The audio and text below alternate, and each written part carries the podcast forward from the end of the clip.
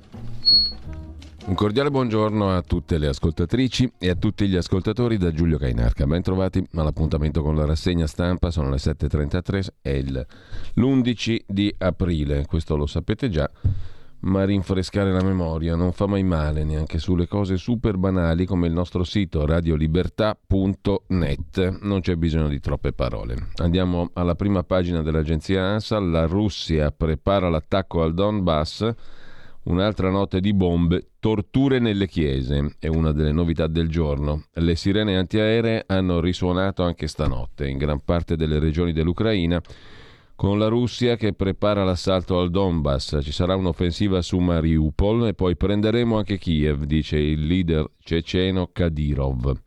L'arcivescovo della capitale ucraina parla di persone torturate nelle chiese e rubate da Chernobyl 133 sostanze radioattive letali, sempre da fonti ucraine.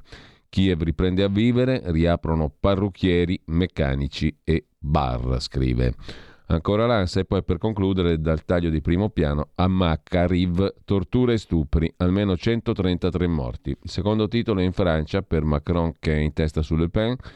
Nulla è deciso, Mélenchon terzo con un ottimo risultato sopra il 20%. Nemmeno un voto a Marine Le Pen, dice Mélenchon, leader del partito di sinistra. Astensionismo al 26% al primo turno, cinque anni fa fu del 22%. I candidati esclusi si schierano, scrive l'agenzia ANSA in prima pagina. Dall'Ucraina il sindaco di Buzova, trovati i corpi di 50 civili, ma in realtà si parla di 6.000 crimini di guerra che le fonti ucraine dicono documentare o documentati su internet. E poi ancora, venendo alle cose italiane, dalla prima pagina dell'ANSA, Draghi e Di Maio in Algeria per firmare un'intesa sul gas, scrive l'agenzia ANSA in prima pagina. E ancora dalla prima pagina dell'agenzia ANSA, spari in un risto bar a Pescara, catturato l'aggressore, un ragazzo di 23 anni è rimasto ferito, è stato operato, resta grave. I numeri della Covid, in 24 ore 53.000 positivi, 90 le vittime e l'appello di Papa Francesco, tregua pasquale in Ucraina, si ripongano le armi, si rinizi una tregua, si inizi una tregua pasquale ma non per ricaricare poi le armi e riprendere a combattere. Alla guerra invece ha chiamato il patriarca di tutte le Russie, il patriarca di Mosca, Kirill. 25 aprile, il manifesto dell'AMPI, l'Italia ripudia la guerra e con ciò abbiamo sostanzialmente chiuso con la prima pagina dell'agenzia ANSA. C'è una notiziaccia di cronaca più o meno contestata, minorenne paga il pizzo per farsi difendere dai bulli, i bulli però tramite gli avvocati dicono che non è niente vero, in Veneto tre bodyguard inviati a giudizio avrebbero preso 100.000 euro euro. Tre bodyguard, scrive l'agenzia ANSA. Comunque, al di là di questo, andiamo a vedere anche il primo piano dell'ADN Kronos, rapidamente e poi i quotidiani di oggi. Tra dieci minuti poi siamo collegati con Odessa, con il direttore dell'Odessa Journal, Ugo Poletti per le notizie in loco e una valutazione anche più generale di quanto accade in Ucraina. L'agenzia DN Kronos apre con le presidenziali in Francia 22, anche questo poi vedremo in dettaglio. Macron 27,6%, Le Pen 23,4% e poi Mélenchon sopra il 20%. E, eh, sulla guerra le parole del presidente ucraino Zelensky pronti a un nuovo attacco da parte della Russia. E sempre dalla prima pagina dell'agenzia ANSA da segnalare Mariupol circondata da russi, guardia di frontiera si fa saltare in aria e per quanto concerne il gas, Mosca a Di Maio nessun ricatto. La replica lo sono i rubli, il pagamento in rubli. È l'Unione Europea che ci ricatta, dice la Russia, con le sanzioni. La replica del portavoce di Di Maio, richiesta inaccettabile, chiedere il pagamento in rubli. Sul fisco Salvini la casa non si tocca, siamo al governo per tagliare le tasse, dice il segretario della Lega. Con questo lasciamo le agenzie di stampa, andiamo velocemente a vedere le prime pagine dei quotidiani di oggi. Partiamo come di consueto dal Corriere della Sera. L'apertura del Corriere con fotografia è dedicata agli orrori e alle vittime. La fotografia è quella di Bucia. Volontari ucraini ripresi dall'alto recuperano i corpi dei civili trucidati e gettati nelle fosse comuni dai militari russi prima della ritirata.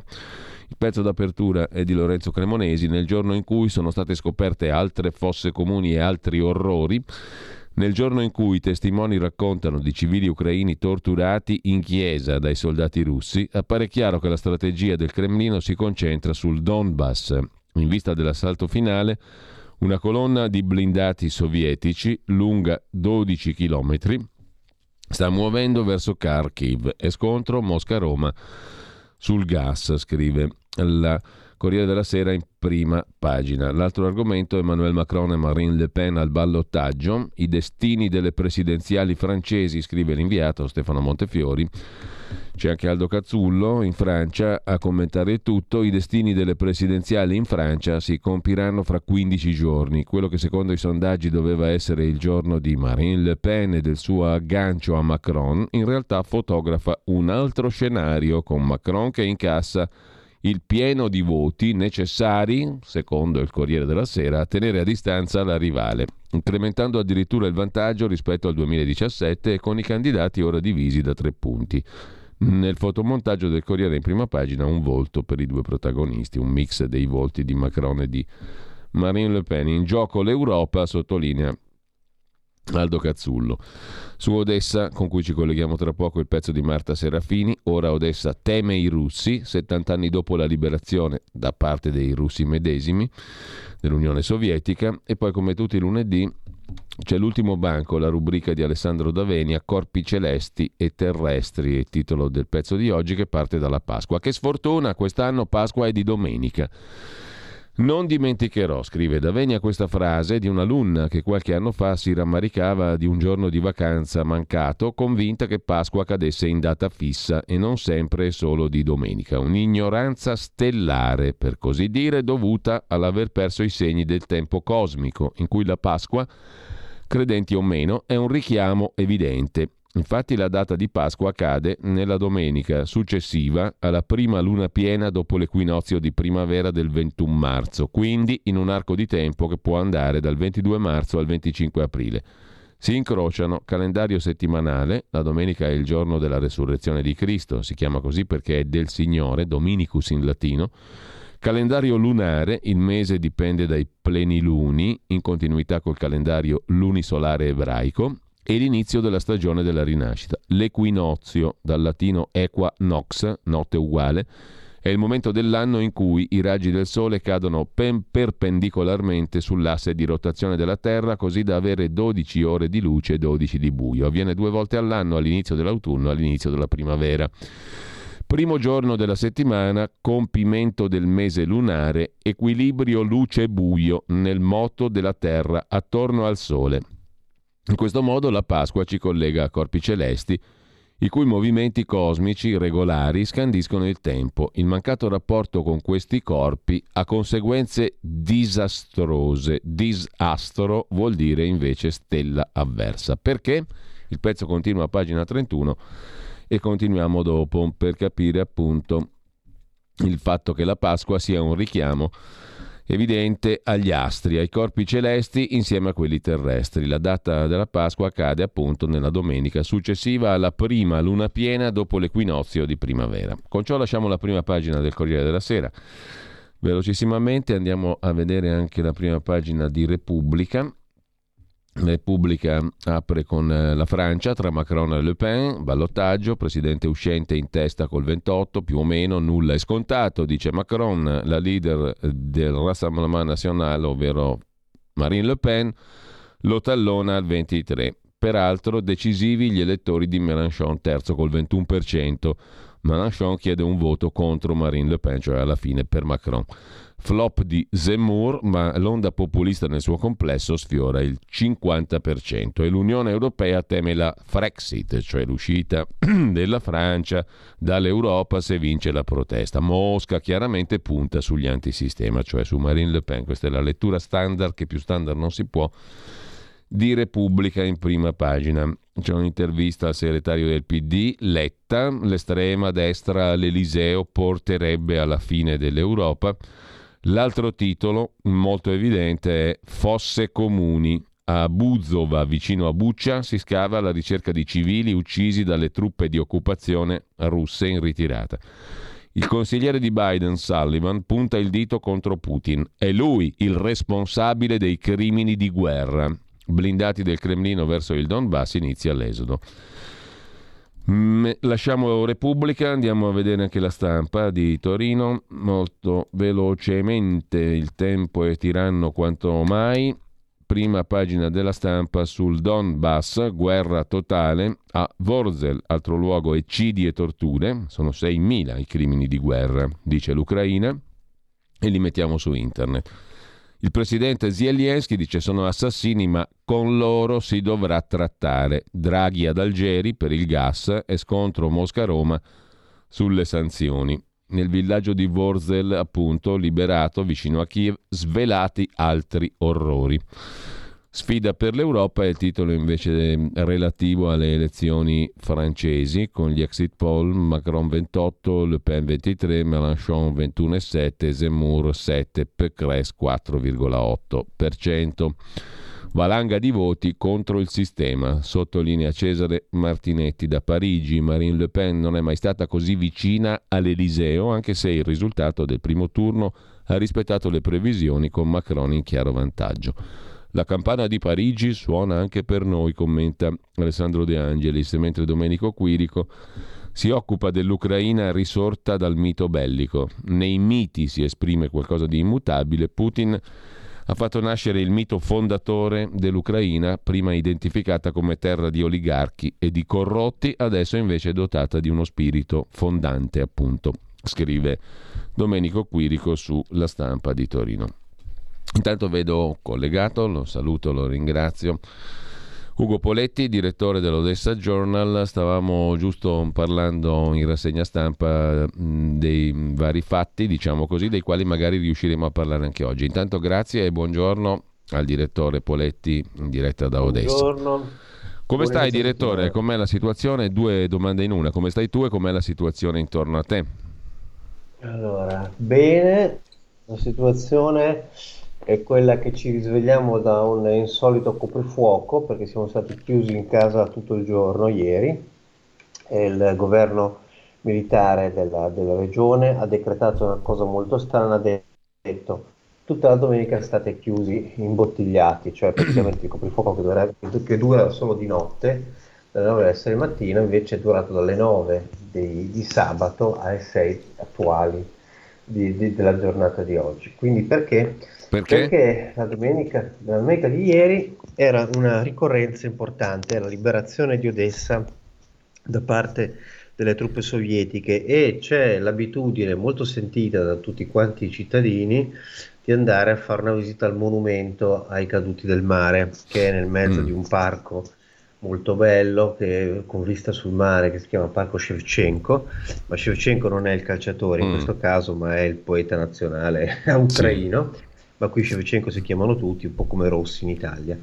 Ecco, il, il, governatore militare ha detto se tutti andiamo nel parco, centinaia di persone con i fiori da mettere sul monumento, ecco che offriremo un bersaglio ai russi che abbiamo visto fanno cose molto brutte, perché quello che è successo a Kramatorsk è stato l'ennesima, l'ennesima, l'ennesima eh, diciamo, scena orribile. Non, non, evitiamo questa cosa e quindi l'unico modo per, dis- per dissuadere i cittadini a portare i fiori e a sieparsi intorno a questo monumento che è una specie di obelisco che vista, con vista mare era quello di creare un coprifuoco e così è stato. Ieri, la giornata di ieri è stata totalmente casalinga. Il Corriere della Sera parla di Odessa nervosa, Odessa confusa, Odessa che festeggia la liberazione e odia chi l'ha resa possibile, cioè i russi. È così? Sì, sì, bene. Beh, allora l'immagine è, è, è, molto strana. Immaginiamoci un anziano che da piccolo, da bambino, era in Odessa occupata dai tedeschi e dai romeni e poi viene liberata dai sovietici. E oggi il contrario, Odessa che sta per essere invasa, per, non è vero che sta per essere invasa, però potenzialmente sarebbe invasa dai sovietici, in questo caso sono i russi, e questa volta gli alleati sono un po' più tedeschi e i romeni, quindi c'è un ribaltamento della storia. Dietro questa immagine qui eh, l'odio non esisteva verso i russi, però man mano sta montando per quello che si vede in televisione, perché le cose, le, le, le, quello che ampiamente avete visto nella rassegna stampa, cioè le stragi, mm. stanno facendo montare un risentimento verso i russi che un tempo erano visti come dei eh, vicini o diciamo parenti un po' arroganti, perché c'era un po' questo complesso di superiorità del russo verso l'ucraino, un po' come i francesi con gli italiani, ecco una cosa di questo genere se vogliamo. Ma in verità oggi eh, li si vede proprio come razzisti, come oppressori, come diciamo, persone che vogliono distruggere l'Ucraina, non solo conquistarla o bonificarla, vogliono proprio distruggere. Allora ecco che il risentimento sta crescendo sempre di più con la determinazione di combattere. Sempre il Corriere mh, mm, conferma una cosa che tu ci hai raccontato anche nelle passate settimane, nei giorni scorsi, cioè che in realtà mh, mm, il timore della, dell'attacco, dello sbarco dal mare o dell'attacco contro Odessa da parte dei russi è un timore piuttosto remoto, anche tra i militari dei checkpoint. È ancora così o è cambiata la situazione?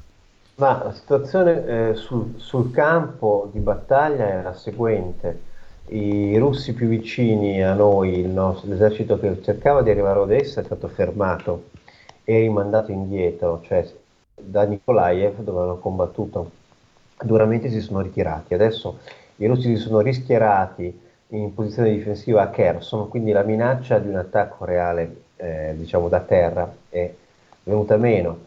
Dal mare non l'hanno mai tentato, hanno tentato due piccoli tentativi di sbarco, ma erano più dei tentativi di sabotaggio ma non hanno a disposizione come truppe preparate né come mezzi sufficienti per eh, fare uno sbarco, un'invasione e controllare il territorio e avvicinarsi ad essa. L'unica minaccia che permane è quella dal cielo, loro possono ancora colpirci, lo fanno, eh, lo fanno quasi, ieri non l'hanno fatto, però quasi quotidianamente un missile lo tirano contro normalmente difese eh, militari contro infrastrutture, non contro la città. Ecco, questa è la situazione di Odessa. È una situazione quindi da un certo punto di vista di abbassamento del rischio, intendo rischio di conquista della città, si sta allontanando sempre di più, ma se questa guerra dovesse durare, come qualcuno inizia a temere, un anno, mm. allora da qui a un anno può succedere tutto, può succedere che i russi si riorganizzano, eh, reclutano alt- altre 100.000 persone, e poi creano un attacco, si preparano per un'altra cosa, ma da qui ai prossimi immediati mesi, cioè da qui all'estate, è molto difficile che arrivino Odessa. Per quanto concerne invece le brutalità della guerra, eh, si parla di migliaia di crimini di guerra e il governo ucraino ha detto su internet documenteremo tutto, hm? raccoglieremo su internet l'archivio dell'orrore. Eh, gli Stati Uniti tramite il consigliere della sicurezza nazionale Sullivan hanno detto ieri che il piano per queste brutalità anche contro i civili in Ucraina arriva dal Cremlino, cioè arriva da Putin, anche se la questione non è semplicissima perché Zelensky ha detto che comunque si dovrà trattare prima o poi. Ma qui c'è, c'è una, una, un, bisogna cercare di distinguere tra quello che è lo sdegno, eh, la rabbia, la sofferenza che spingono a dire ah li processiamo, facciamo una Norimberga. Ecco, io dico subito una Norimberga è impossibile. Norimberga fu possibile quando conquistarono Berlino e quindi poterono eh, mettere sul, sul banco degli imputati tutti i dirigenti del governo, ma qui dovremmo conquistare il Cremlino, solo allora ci potrebbe essere una Norimberga e a quel punto fare il processo Putin ammesso che non si uccida, non si uccida come fece Hitler. No, eh, lì il tema è che poi gli ucraini si rendono conto che i processi, eh, la Corte Penale Internazionale, che peraltro loro stessi non hanno riconosciuto nello Statuto di Roma, insomma, sono procedure lunghe. Qui credo che stiano precucinando una ipotesi israeliana, cioè li puniremo a modo nostro. Mm. Quindi già il fatto di fare la lista mettere i nomi. Quindi anche l'archivio internet entra in questa ipotesi, della quale peraltro tu ci avevi già parlato nei precedenti collegamenti, no direttore? Sì, sì, no, allora qui c'è un servizio segreto ucraino che sta lavorando in una maniera sorprendentemente efficace, hanno già i nomi eh, delle unità militari che erano presenti, sono già riusciti a ricostruire i nomi dei comandanti, quindi hanno poi, attenzione, eh, in queste città tipo Burs, eh, Buccia e Gastionmiel mm. erano città moderne con diverse eh, telecamere da videosicurezza, quindi questi hanno anche fotografie, hanno anche eh, i cellulari di queste persone, sanno georeferenziarli nei momenti in cui venivano le stragi. No, qui hanno del materiale estremamente sofisticato riusciranno a identificare un sacco di personaggi responsabili e poi a quel punto di, di faranno come gli israeliani. O ne catturano qualcuno e lo processano in patria o arri- si inaugurerà una stagione di, di, di, uccisioni mirate. Questo è nei loro pensieri perché gli ucraini non hanno la pazienza e il tempo di aspettare le procedure internazionali, le Nazioni Unite, le conferenze mondiali. Altra um, prece- precisazione, altra notizia di ieri um, l'ha data il segretario della Nato Stoltenberg, il quale ha detto che comunque è previsto un esercito permanente dell'alleanza al confine est dei paesi della Nato. Questo significa anche in Ucraina? Ma lo ritengo molto improbabile perché ormai gli ucraini eh, hanno anche nella loro comunicazione, soprattutto il presidente, si sono resi conto che eh, l'alleanza con la Nato è un po' il nocciolo della questione che è alla base dell'invasione russa, non l'unica questione naturalmente, però è una di quelle cose che forse se la diplomazia l'avesse rimossa con, in tempo avrebbe tolto una delle giustificazioni all'attacco. E quindi su, anche loro nella comunicazione pubblica dicono che la Nato non, non, ci interessa, non sono così organizzati, ci possiamo difendere noi, noi, meglio, che non è vero perché senza la Nato non avrebbero avuto le armi che hanno e l'addestramento che hanno ricevuto. Però a questo punto dalla prospettiva di avere truppe internazionali, europee o Nato, all'interno dell'Ucraina si allontana molto, cioè gli ucraini ormai stanno lavorando per un modello di autodifesa anche qui stile israeliano, cioè prepariamoci mm. a fare come gli israeliani, ad avere un nemico perennemente minaccioso e che ci odia e ci vuole distruggere, esattamente la prospettiva di Israele quando fino a tempo fa avevano i sette arabi che erano in perenne stato di guerra contro di loro e prepariamoci a difenderci, naturalmente dobbiamo però creare degli accordi militari per cui riceviamo armi di altissimo livello, dobbiamo essere più, più cattivi, più addestrati, più equipaggiati vicini, del nostro vicino in questo caso. Ecco, questa prospettiva israeliana della quale tu parli eh, è una prospettiva che non è stata molto studiata eh, dagli analisti che leggiamo e vediamo tutti i giorni, però secondo te è una prospettiva che genera instabilità per il futuro o è una prospettiva che al contrario permette di tenere sotto controllo per quanto possibile una situazione di tensione estrema? Ma innanzitutto è una prospettiva che non me la sono inventata io, ma direi già narrata da alcuni esponenti del governo mm. ucraino. Quindi è una cosa che ho ascoltato e rip- sì. sentito ripetere diverse volte e tra l'altro espressa da personalità con una certa anche preparazione militare. Per cui è una cosa su cui stanno veramente, è una cosa che stanno attuando. Dopodiché la, la, cosa che ci sentiamo dire, in questo caso anche da esperti militari italiani, da esperti internazionali, è che ormai dobbiamo prepararci a una situazione di instabilità. Cioè, non, molti si dicono, non ci illudiamo che se domani c'è una tregua, se domani si mettono d'accordo su alcune acquisizioni territoriali, la situazione sia, diciamo, garantita e tranquilla per sempre. Qui c'è una prospettiva in cui il vicino russo potrebbe, eh, un po' stile Jugoslavia, eh, a momenti ripetuti, eh, riattaccare. E allora questa prospettiva israeliana è una risposta a un'instabilità che non è creata dall'idea che le, gli ucraini iniziano ad armarsi e a difendersi, ma è, diciamo, esiste già come, come, come precondizione. Allora questa è la risposta. Direttore, ancora un punto, un paio di punti. Eh, sul quotidiano nazionale leggo oggi un articolo dedicato alla Transnistria, della quale parlammo eh, già qualche tempo fa. Il trampolino di Putin su Odessa è il titolo del pezzo. Eh, lo zar sta ammassando truppe in Transnistria per l'assalto finale al fronte sud. Una regione che ha due passi dalla tua Odessa, no? mm, veramente molto vicina e contigua, come la Moldavia del resto. Appartiene formalmente alla Moldavia, appunto, ma è indipendente, ne abbiamo parlato a suo tempo. È mm, vero che questa regione possa essere un trampolino di Putin su Odessa? Allora, questa notizia gira molto, è molto in voga come era molto in voga lo sbarco eh, nei, nelle settimane scorse.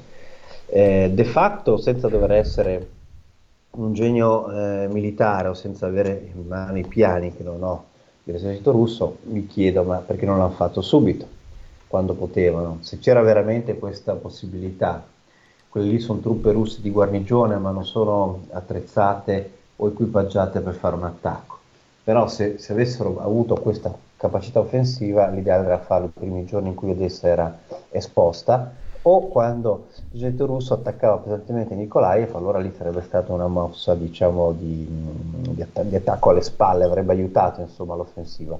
Non si sono mossi.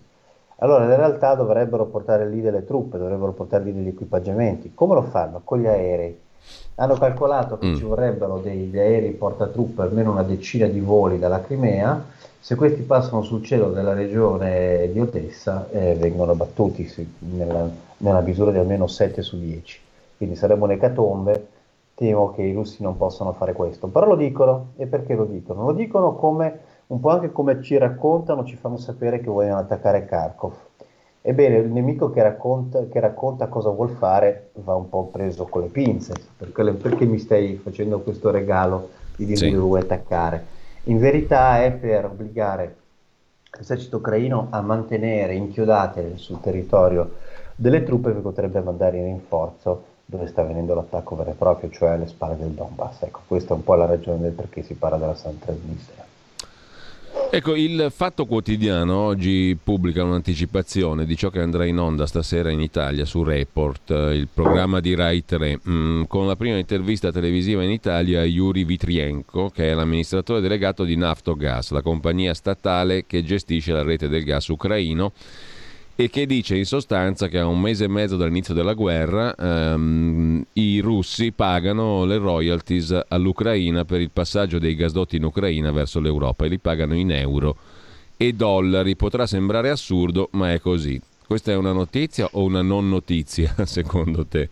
Beh, è una molto, una delle cose più strane di questa guerra, in cui nonostante ci si combatta, c'è proprio uno stato di guerra, poi ci sono transazioni economiche e finanziarie ancora in essere, perché anche quando prima della guerra eh, si parlava del, per esempio del Nord Stream 2, di fatto la rabbia ucraina era eh, contro questo diciamo, eh, nuovo gasdotto che avrebbe reso l'Ucraina, se vogliamo, un po' eh, no, del tutto inutile per i russi.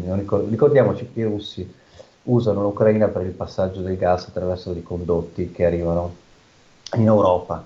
Ebbene, questa cosa qui serve all'Ucraina perché anche l'Ucraina viene pagata per, per, i, per i diritti di passaggio. Quindi in questa guerra che sta creando quello che sappiamo, mm, c'è ancora questa relazione finanziaria e economica in essere, per cui i ucraini si scaldano grazie al gas russo e gli ucraini guadagnano parte del loro budget statale grazie al passaggio del gas russo verso l'Europa. E questa cosa, l'Ucraina non è autosufficiente, l'Ucraina è nella stessa posizione dell'Italia e dell'Europa. Domani se la Russia chiude i rubinetti, anche qui non sanno come scaldarsi, devono andare a comprarlo da un'altra parte. Ultima questione per oggi, poi magari affrontiamo anche il capitolo della Turchia, perché è un attore um, importante ma che è rimasto un po' sullo sfondo al di là del folklore politico. Eh, ti volevo chiedere qualcosa circa i rapporti tra le varie chiese ortodosse. L'Ucraina ha vissuto praticamente una sorta di scisma nel 2018, no? si è creata una chiesa ortodossa automa, autocefala, autonoma sostanzialmente. E, mh, al di là delle parole invece del Papa Francesco dell'Angelus di ieri, il patriarca di tutte le Russie, Kirill, ha, fa- ha fatto sostanzialmente un'ulteriore chiamata alla guerra contro il nemico. Mm, eh, questo è folklore religioso e parapolitico o c'è una, un peso reale in queste diatribe religiose? Beh, è una situazione molto, molto pesante perché allora eh, facciamo un passo indietro. Da una parte il, la Chiesa ortodossa che ha diversi papi, non ce n'ha uno solo, noi cattolici abbiamo il Papa e quello appunto, e questo dà a tutto il mondo eh, a tutto il cattolicesimo che è presente in tutti i continenti un'unica autorità religiosa. Mentre invece gli ortodossi ne hanno diverse, perché c'è, c'è il patriarca Bartolomeo di Costantinopoli, ma poi sono, c'è il, il, vescovo di Atene, poi c'è quello di Alessandria, poi c'è... Allora, fino a tre anni fa eh, le chiese ucraine dipendevano ancora da Mosca. Attenzione, cioè significa che tu hai qui sul territorio 13.000 parrocchie, che hanno come capo religioso Kirill di Mosca, il mm. quale obiettivamente è, eh, sostiene e supporta la Russia. Sì. E questa cosa qua chiaramente era come avere il nemico in casa. Molti sacerdoti ancora pochi anni fa, eh, ancora in piena guerra Donbass, continuavano a, a ribadire eh, in chiesa che comunque era la Russia la, la, la, la grande madre. Ecco, una cosa del genere era quasi inaccettabile, ecco perché c'è stata la creazione della chiesa autocefala, cioè eh, il, mm, il, metropolita di Kiev ha chiesto a, di avere la, la, la, i tomos, cioè significa i libri di indipendenza, e così è stata la separazione. Attenzione, siccome il mondo ortodosso è molto tradizionalista, sono state pochissime le parrocchie che sono passate dal, dalla, dall'autorità di eh. Mosca a quella di Kiev. Cioè su 13.000 sembra che prima della guerra ne fossero passate solo 900, cioè pochissime. Sì. Credo che con la guerra aumenteranno. Però attenzione, questa è una questione molto delicata perché in alcune di queste chiese, quelle filorusse, hanno trovato un materiale propagandistico filorusso, quindi è come avere in casa una quinta colonna. Comunque questa, quindi la guerra che è eh, tra eh, soldati è anche una guerra tra preti, di fatto. Ma è un popolo e, religioso quello ucraino? Allora, è un popolo non molto praticante perché se paragono gli italiani abbiamo, noi, abbiamo, noi abbiamo le chiese piene, diciamo, anche se non è la maggioranza della popolazione, però comunque da noi ehm, ancora fa parte della, della, de, della, vita, dello stile di vita quotidiano, la, la, vita della Chiesa e anche il catechismo. Qua non è così perché eh, nell'Unione Sovietica si capisce era completamente scoraggiata la cosa eh, di fatto però eh, mantiene la popolazione verso la Chiesa ortodossa, verso i simboli religiosi, un rispetto eh, superiore, cioè comunque eh, anche se non vado in chiesa, anche se non sono praticante, mh, non si parla male di Dio e bisogna rispettare molto queste, queste cose, come dire, c'è una sorta di, di reverenza. In tempo di guerra poi Dio torna alla ribalta perché i soldati hanno paura di morire, pregano le famiglie hanno paura che gli uccidono i figli, pregano, tutto il popolo prega per la vittoria, quando passa la bara di un soldato morto in guerra, tutti si inginocchiano per strada e fanno segno della croce. Quindi i, la simbologia religiosa è molto forte, la, è un po' una questione quasi identitaria, cioè la cosa è molto sentita. Eh, direttore, per chiudere, che mh, mm, impressione, che giudizio dai del fatto che l'Italia si è proposta come garante futuro della situazione in Ucraina? Ha un rilievo politico o, o no? Ma eh, su notizie ben gradite l'Italia è simpatica, l'Italia piace, mm. l'Italia è sempre considerata come un, un, paese, diciamo, buono, ma è un paese buono poco, poco aggressivo, non è un paese con con, eh, con grande, diciamo, che non mostra grande valore guerriero, per cui eh, l'Italia sicuramente ha fatto bella figura quando il ministro Franceschini si è offerto di ricostruire il teatro di Mariupol, quindi queste sono iniziative gradite.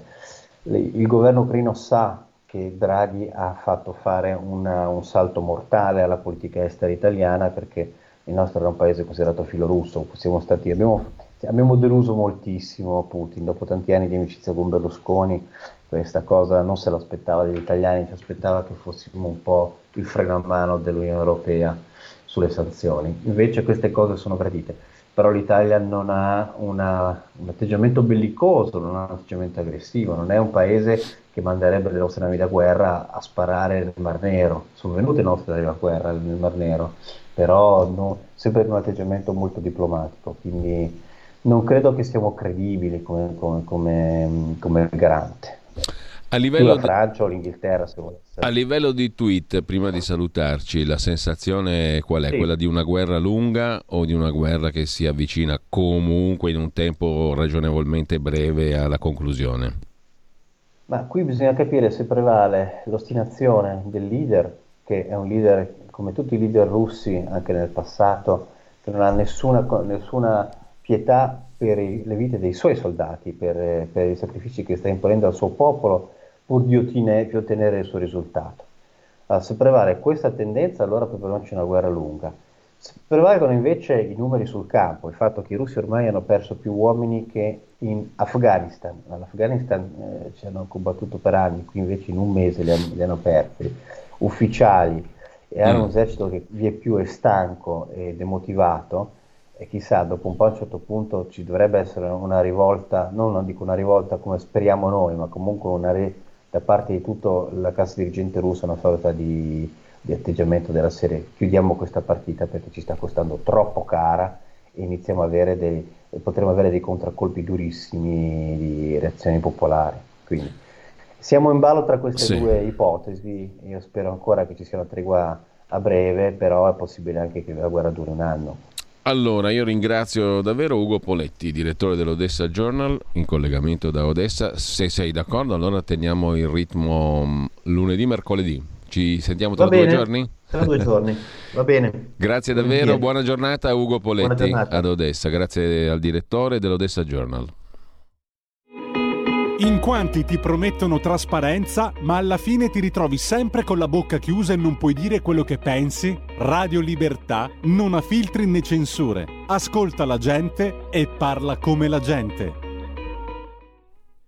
Torniamo rapidi alle prime pagine di oggi, siamo alla verità di Maurizio Belpietro. Via tutte le multe anti-Covid, è l'argomento d'apertura, e rimettete in libertà i professori.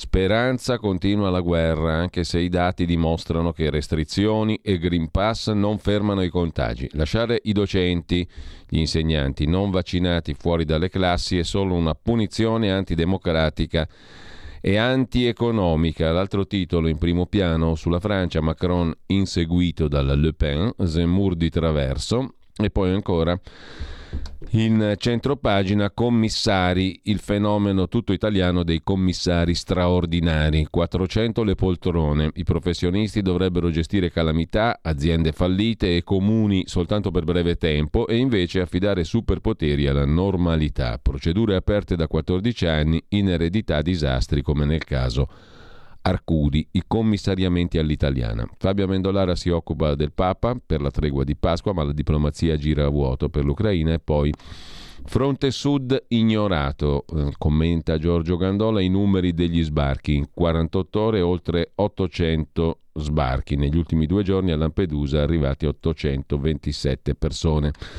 Francesco Borgonovo sulla sinistra che usa la scusa del filo Putin per eliminare chi è sovranista e a chiudere Silvana De Mari col suo dizionario. Il motto La legge è uguale per tutti è una beffa, ipocrisia. I regimi autoritari hanno norme discriminatorie, ma lo dicono apertamente. Noi no, applichiamo la stessa regola di due pesi e due misure, ma fingendo equanimità.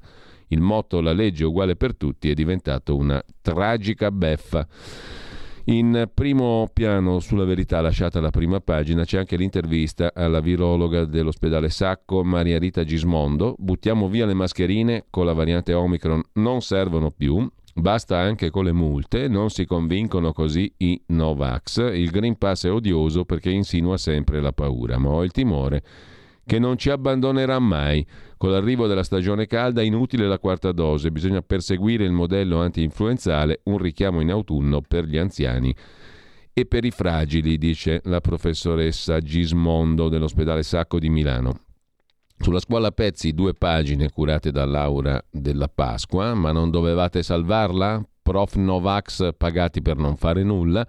Un concorsone ridicolo, la didattica a distanza, la DAD che rimane, gli impianti di aerazione ignorati e aule trasformate in depositi di banchi rotti. Il ministro dell'istruzione Bianchi aveva il compito di far dimenticare Azzolina, sta riuscendo a fare peggio. Con due interviste, la prima alla sindacalista del SNALS Confsal Elvira Serafini, chi non ha il vaccino punito come fosse incapace di lavorare, travolti dalle proteste anche di alunni e genitori, i provvedimenti sono temporanei e contraddittori. L'altra intervista, linguista, il professor Massimo Arcangeli sui quiz ai precari, fatti apposta per assumerne il meno possibile. Per il Ministero sarebbe un problema se in troppi superassero le prove, prove contestatissime. Sempre dalla verità di oggi poi. Vi segnalo l'intervista all'europarlamentare leghista Antonio Maria Rinaldi. Pagina 11, se non fossi a Strasburgo farei cadere questo governo, voterei contro l'eventuale fiducia sulla delega fiscale, non mi fido di Draghi, la stangata è vicina e centrodestra fa benissimo a opporsi. Il Premier disse che era il momento di dare e non di prendere o me lo sono sognato? Se ci sarà embargo al gas di Mosca servono risarcimenti, dice alla verità l'europarlamentare leghista Antonio Maria Rinaldi. E sempre dalla verità Carlo Cambi intervista il giornalista viticoltore Bruno Vespa, che fa il suo vino, come molti sanno, sull'agricoltura l'Unione Europea fa sciocchezze, non c'è dualismo con l'ambiente, per dare un futuro ai nostri figli dobbiamo coltivare ogni centimetro quadrato. Con il virus Bruxelles ha latitato e ora si muove, ma temo che la guerra sarà lunga, si rischia di creare in, Ucra- in Ucraina altre due Coree, la via del negoziato va trovata, vedo Roma piena di turisti, non dobbiamo rinunciare a vivere da porta a porta a botte a botte. Bruno Vespa, viticoltore, è più gioviale del gestore della terza Camera, così Giulio Andreotti ribattezzò il suo programma, che va in onda da 26 anni e ha scandito l'evoluzione della politica italiana. Bruno Vespa condivide con il divo Giulio la battuta tagliente. Parliamo di vino all'infinito, ma non di politica, dice Bruno Vespa. C'è differenza tra lavoro e passione. Bruno Vespa è anche viticoltore e concorda che sull'agricoltura l'Unione Europea fa sciocchezze. Come racconta al quotidiano La Verità di stamani. Da segnalare sulla Verità due pagine a cura di Gemma Gaetani nella sua rubrica Salute e Benessere, il miracolo delle uova di Pasqua, fanno bene allo spirito, accompagnano la rinascita della natura, festeggiano la risurrezione di Gesù, Fanno bene anche al fisico. Il cacao è un antidepressivo, aiuta il cuore, in una dieta dimagrante scioglie pure i grassi. L'intervista al maestro pasticcere milanese di via Anfossi Ernest Knam, di cioccolato siamo tutti insaziabili, restiamo sempre dei bambini ogni anno noi inventiamo qualcosa di nuovo che viene apprezzato e le varianti danno valore alla tradizione, dice Knam. Lasciamo la verità, andiamo alla prima pagina del Fatto Quotidiano. In apertura lo vediamo subito, eh, la questione della Nato che minaccia, ma eh, del presidente ucraino Zelensky che tratta. Putin intanto paga ancora l'Ucraina. Stasera a Report l'amministratore delegato della rete del gas a Kiev, come dicevamo prima. La strana guerra. L'affare del gas ingrassa anche Eni, Mediolanum, fondi statunitensi colonna di tank con la Z per la battaglia finale a est e Stoltenberg, il segretario della Nato, parla di truppe fisse al confine russo, mentre l'ex comico, cioè il presidente dell'Ucraina Zelensky, apre allo zar. Il fatto economico, come Germania e Italia si sono impiccate ai russi, più affidabili dell'Algeria, tutti gli accordi sul gas per cui Mosca è necessaria all'Italia, lo scambio tra Merkel e Putin, crescita industriale in cambio del potere di ricatto. Ma c'è anche la questione delle guerre economiche, il default di Kiev e quell'abbraccio mortale del Fondo Monetario Internazionale. A pagina 12 l'articolo, la cura del Fondo Monetario e la flebo dei prestiti. Così è crollata l'Ucraina, il declino del paese che oggi è in default e che non si è mai ripreso dalla bolla finanziaria del 2008. Ho dovuto scegliere tra l'austerità del fondo e i ricatti russi. La guerra è il colpo di grazia, scrive il Fatto Quotidiano. L'articolo è di Francesco Lenzi. Sono passati dieci anni dalla finale di Kiev, europei di calcio persa per 4-0 dall'Italia contro la Spagna Quel torneo fu una grande vetrina per Polonia e Ucraina. Soltanto 16 mesi dopo l'Ucraina piombò in una tremenda crisi politica economica dopo le proteste di Maidan, l'invasione russa della Crimea e le spinte separatiste nel Donbass. L'Ucraina arrivò all'estate 2012 con una fragilità economica esplosiva. Dopo la rivoluzione arancione del 2004 conobbe un periodo florido fino al 2008 il PIL crebbe del 6%, 6% all'anno, la disoccupazione passò al 6%, il reddito pro capite aumentò del 25% e il debito pubblico nel 2007 toccò il minimo storico, 12% del PIL. Quella crescita mise le basi della successiva fragilità, si fondava su un modello squilibrato di sviluppo comune a tanti paesi emergenti, capitali internazionali affluiti copiosi, circa 120 miliardi di dollari in 5 anni, gonfiavano il settore immobiliare, che insieme a quello dei servizi era il veicolo di crescita. Secondo i dati Global Property Guide, i prezzi degli immobili residenziali a Kiev passarono da 1.250 dollari a metro quadro a oltre 3.000 in tre anni, 2005-2008. Crebbero i prezzi dei beni al consumo, l'inflazione dal 9% del 2004 al 25% del 2008. La perdita di competitività si manifestò nei conti con l'estero che passarono in cinque anni da un surplus di 7 miliardi a un deficit di 13. Complice il cambio fisso della valuta ucraina rispetto al dollaro, molti acquirenti immobiliari e imprese preferirono sottoscrivere prestiti in dollari. I dati del Fondo monetario evidenziarono che nel 2008 il 60% dei prestiti bancari erano in valuta estera ed erano oltre due volte e mezzo i depositi. Sarebbe bastato un semplice stop all'arrivo di nuovi capitali e il crollo del mercato immobiliare per far venire giù tutto. È quello che è capitato nel 2008. L'anno dopo il PIL scese di 15 punti, la disoccupazione aumentò di 2 punti e mezzo, il debito pubblico salì al 35% corruzione e malversazione dilagarono, a ottobre 2008 l'Ucraina avviò le richieste di prestiti al Fondo Monetario Internazionale che ne hanno caratterizzato l'economia fino ad oggi. I fondi sono arrivati in cambio di memorandum e riforme della pubblica amministrazione, consolidamento fiscale, miglioramento riscossione e riduzione di sussidi e spese, liberalizzazione dei prezzi del gas, sganciamento dal dollaro. All'inizio gli ucraini mostrarono resistenze, scaricando il peso sulle fasce più deboli. Dal 2010 al 2013 la crescita media fu sotto il 2%, impossibile recuperare il crollo del 2009. Nel 2013 il reddito pro capite era ancora il 6%, sotto il valore di 5 anni prima.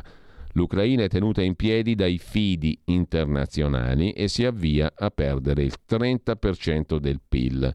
A guerra finita servono capitali e un taglio del debito, o sarà il tracollo, scrive il Fatto Quotidiano in questo pezzo. Tra l'altro è uno degli argomenti di cui avremo, parleremo, avremmo dovuto parlare, avevamo in programma di parlare anche con il direttore di Odessa Journal, questo appunto del ruolo del Fondo Monetario in Ucraina.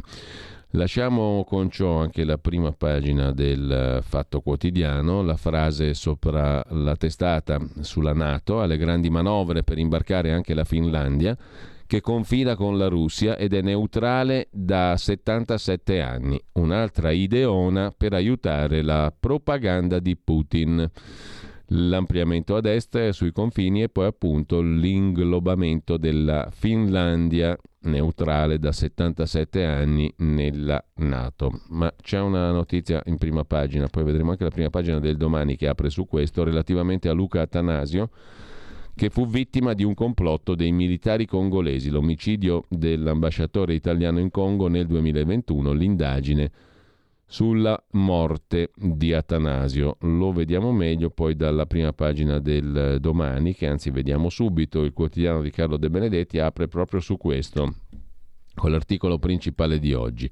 I misteri sulla morte di Atanasio. Dalle carte dell'inchiesta italiana sull'agguato all'ambasciatore in Congo si scoprono arresti misteriosi e nuove piste in una storia tutta da riscrivere. Eh, il pezzo è di Luca Atanasio, che è giornalista del Domani, oltre che omonimo dell'ambasciatore ammazzato. La storia della morte di Atanasio è tutta da riscrivere. Lo scorso 8 febbraio è stato chiuso il fascicolo di indagine aperto a Roma sull'uccisione dell'ambasciatore e del carabiniere Iacovacci, che era con lui. Dalle carte emerge la notizia di alcuni arresti misteriosi e di piste mai approfondite, a pesare anche la scarsa collaborazione delle autorità congolesi. Nonostante due viaggi in Italia del presidente Tshisekedi, si sa ancora troppo poco, scrive il domani. Stamattina la vicenda dell'uccisione dell'ambasciatore Luca Atanasio e dell'inchiesta che ne è seguita è piena di misteri e contraddizioni che hanno lasciato traccia nelle migliaia di pagine raccolte dalla Procura di Roma nel fascicolo di indagine chiuso lo scorso 8 febbraio. In mezzo alle carte tanti interrogativi e dubbi e una serie di arresti misteriosi che emergono solo a chiusura delle indagini e non sono stati oggetto di approfondimento investigativo. Sul Fatto Quotidiano, lo vediamo subito al volo, c'è questo articolo sulla morte di Atanasio a pagina 5 del Fatto di oggi che invece indica una strada più precisa. Atanasio fu vittima di un complotto dei militari congolesi. Smentito il tentativo di sequestro, finito male, scrive il Fatto Quotidiano, un complotto delle alte sfere delle forze armate della Repubblica Democratica del Congo che coinvolge membri dell'intelligence, poliziotti e civili. È il quadro che emerge da quattro testimonianze raccolte dal Fatto Quotidiano tra personaggi molto vicini alle indagini o direttamente coinvolti nel piano che ha portato il 22 febbraio del 21 all'omicidio dell'ambasciatore Luca Atanasio, del carabiniere Vittorio Iacovacci e dell'autista del programma alimentare mondiale Mustafa Milambo sulla strada tra uh, Goma e Ruzuru nella regione del nord Kivu. Una delle quattro testimonianze è stata raccolta anche dai PM di Roma, che hanno chiuso le indagini, iscrivendo nel registro degli indagati due membri del programma alimentare mondiale dell'ONU sopravvissuti all'agguato, Rocco Leone e Mansur Ruagasa. Una nuova ricostruzione che dimostrerebbe il pesante coinvolgimento delle autorità di Kinshasa, rimettendo in discussione la versione accreditata fino ad oggi del tentativo di sequestro a scopo di estorsione. La nuova versione spiegherebbe anche la scarsa collaborazione da parte delle autorità congolesi denunciata dagli stessi inquirenti italiani. La testimonianza più dettagliata è quella di una delle persone vicine alle indagini locali. Non è possibile fornire particolari sulla sua identità per garantire la sua sicurezza. Il racconto di questo testimone parla di un'inchiesta congolese completamente arenata e di pressioni e intralci da parte delle forze armate per nascondere ogni responsabilità. Atanasio vittima di un complotto dei militari congolesi, scrive il Fatto Quotidiano. Ma andiamo a Libero, prima pagina apertura dedicata a ciò che Libero ha già raccontato in questo fine di settimana, cioè terremoto in vista per il governo italiano. Draghi forse molla ad agosto. Se tassa la casa, Draghi va a casa anche prima. Domani Lega e Forza Italia vedranno il Premier e gli chiederanno di garantire che non ci saranno aumenti delle imposte o sarà crisi. La trama delle possibili elezioni anticipate si arricchisce di nuovi scenari, scrive Libero con Fabio Rubini in prima pagina. Le indiscrezioni vorrebbero che Draghi sia pronto a mollare ad agosto, subito dopo aver varato con largo anticipo la legge finanziaria per mandare il Paese al voto ad ottobre. Queste indiscrezioni si moltiplicano e trovano conferma lungo i corridoi dei palazzi della politica. Se prova a tassare la casa, il Premier andrà a casa, scrive Libero. Domani vertice con Lega e Forza Italia che chiederanno a Draghi un impegno contro gli aumenti. Se dirà no, sarà inevitabile la rottura, con possibile crisi di governo e elezioni anticipate ad ottobre. Il Premier sarebbe stanco delle liti tra i partiti, scrive Libero perché da questo punto in avanti ogni scelta del governo diventerebbe terreno di campagna elettorale. È stato così per l'aumento delle spese per le armi, lo è con la delega fiscale, con il probabile aumento delle tasse sulla casa indigeribile al centro-destra. E poi, scrive ancora libero, Draghi è rimasto scottato dalla corsa per il Quirinale, non si fida più dei partiti e delle loro promesse, potrebbe decidere di chiudere anzitempo la sua avventura a Palazzo Chigi, scrive. Libero in prima pagina. Di spalla c'è il pezzo di Vittorio Feltri, condizionatori o no, l'Italia non potrà mai condizionare Putin e la rivincita di Marine Le Pen che sfida ancora Macron in Francia. Il Papa che chiede la tregua ma gli rispondono guerra, i piani di Stati Uniti e Russia, l'Ucraina diventerà il fronte del mondo, scrive Renato Farina in prima pagina pagina I piani della Nato e della Russia ridisegnano il mondo, torna la cortina di ferro. A costo di rischiare lo scontro nucleare, il segretario generale dell'alleanza, Stoltenberg, vuole la disfatta di Putin in attesa dell'ineluttabile duello finale con l'esercito cinese. Mm, e sempre dalla prima pagina di Libero, dopo il lockdown, tutti si vestono peggio, è un effetto collaterale sul nostro guardaroba del lockdown. Lasciamo con questa fondamentale notizia libero e andiamo a vedere anche la prima pagina del Tempo di Roma, il quotidiano Romano apre con la crisi del, gra- del, gas. È un blef. Di Maio smentisce Draghi. Cosa vuol dire? La Farnesina e il Ministero degli Esteri ha detto che da Mosca le forniture di gas sono regolari. Chi strozza le imprese è nell'Unione Europea. Oggi in Algeria col Premier Di Maio per trovare nuove strade ed evitare il ricatto russo. L'Algeria ci fornirà il gas? In più, la diplomazia di Putin reagisce, siete voi a dare armi a Kiev. Il ministro Di Maio è un pasticcione. La crisi del gas è un blef, lo sostiene il ministro degli esteri Di Maio, che in un certo qual modo smentisce Draghi. Da Mosca arrivano regolarmente le forniture di gas. Insomma, chi strozza le imprese è all'interno dell'Europa. Ma la diplomazia russa reagisce, siete voi a dare le armi a Kiev, il vostro ministro è un pasticcione. Intanto Di Maio vola ad Algeri con Draghi in cerca di forniture alternative che consentano all'Italia di sdoganarsi dal ricatto energetico russo, mm, scrive Il Tempo in prima pagina. Dal quotidiano romano passiamo a vedere anche la prima pagina del quotidiano nazionale, Giorno Nazione, Resto del Carlino, apertura sugli Stati Uniti che mettono nel mirino una volta di più Putin. I massacri sono stati ordinati direttamente da Putin. Secondo Washington la decisione di colpire i civili, di fare carneficine, è stata presa direttamente da Vladimir Putin. Torture dentro una chiesa ortodossa, denuncia il vescovo cattolico di Kiev. La Nato ora dice un esercito stabile nell'est Europa. Il nostro reportage del quotidiano nazionale sul pulmino di un prete salesiano che fa lo slalom tra le bombe. Poi la sorpresa Macron 28 contro 23 per il presidente uscente in Francia. Questi due titoli del quotidiano nazionale, ci fermiamo un attimo, poi ci manca da vedere ancora il giornale Foglio e basta sostanzialmente. Stai ascoltando Radio Libertà. La tua voce libera, senza filtri né censura. La tua radio. Stai ascoltando Radio Libertà. La tua voce libera, senza filtri né censura. La tua radio.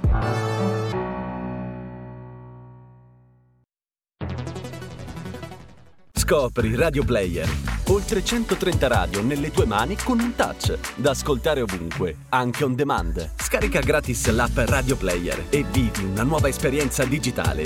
Radio Player, l'app ufficiale delle radio italiane. Anche Radio Libertà è su Radio Player Italia.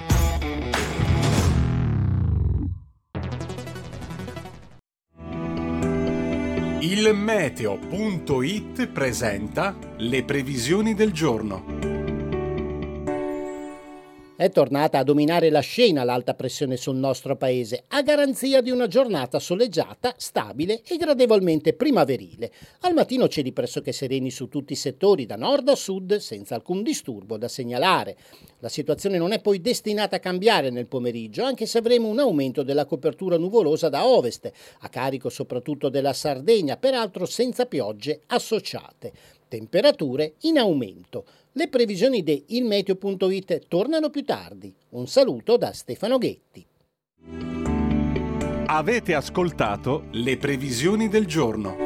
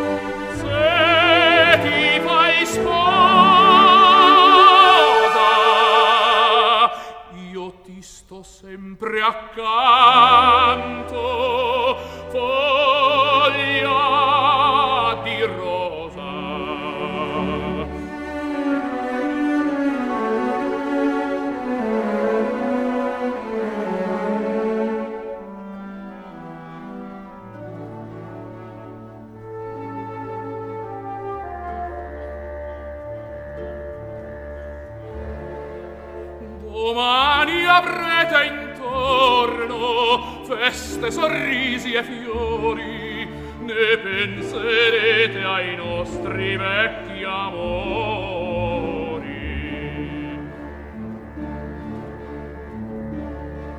Ma sempre notte e giorno, piena di passione, verrà temendo a voi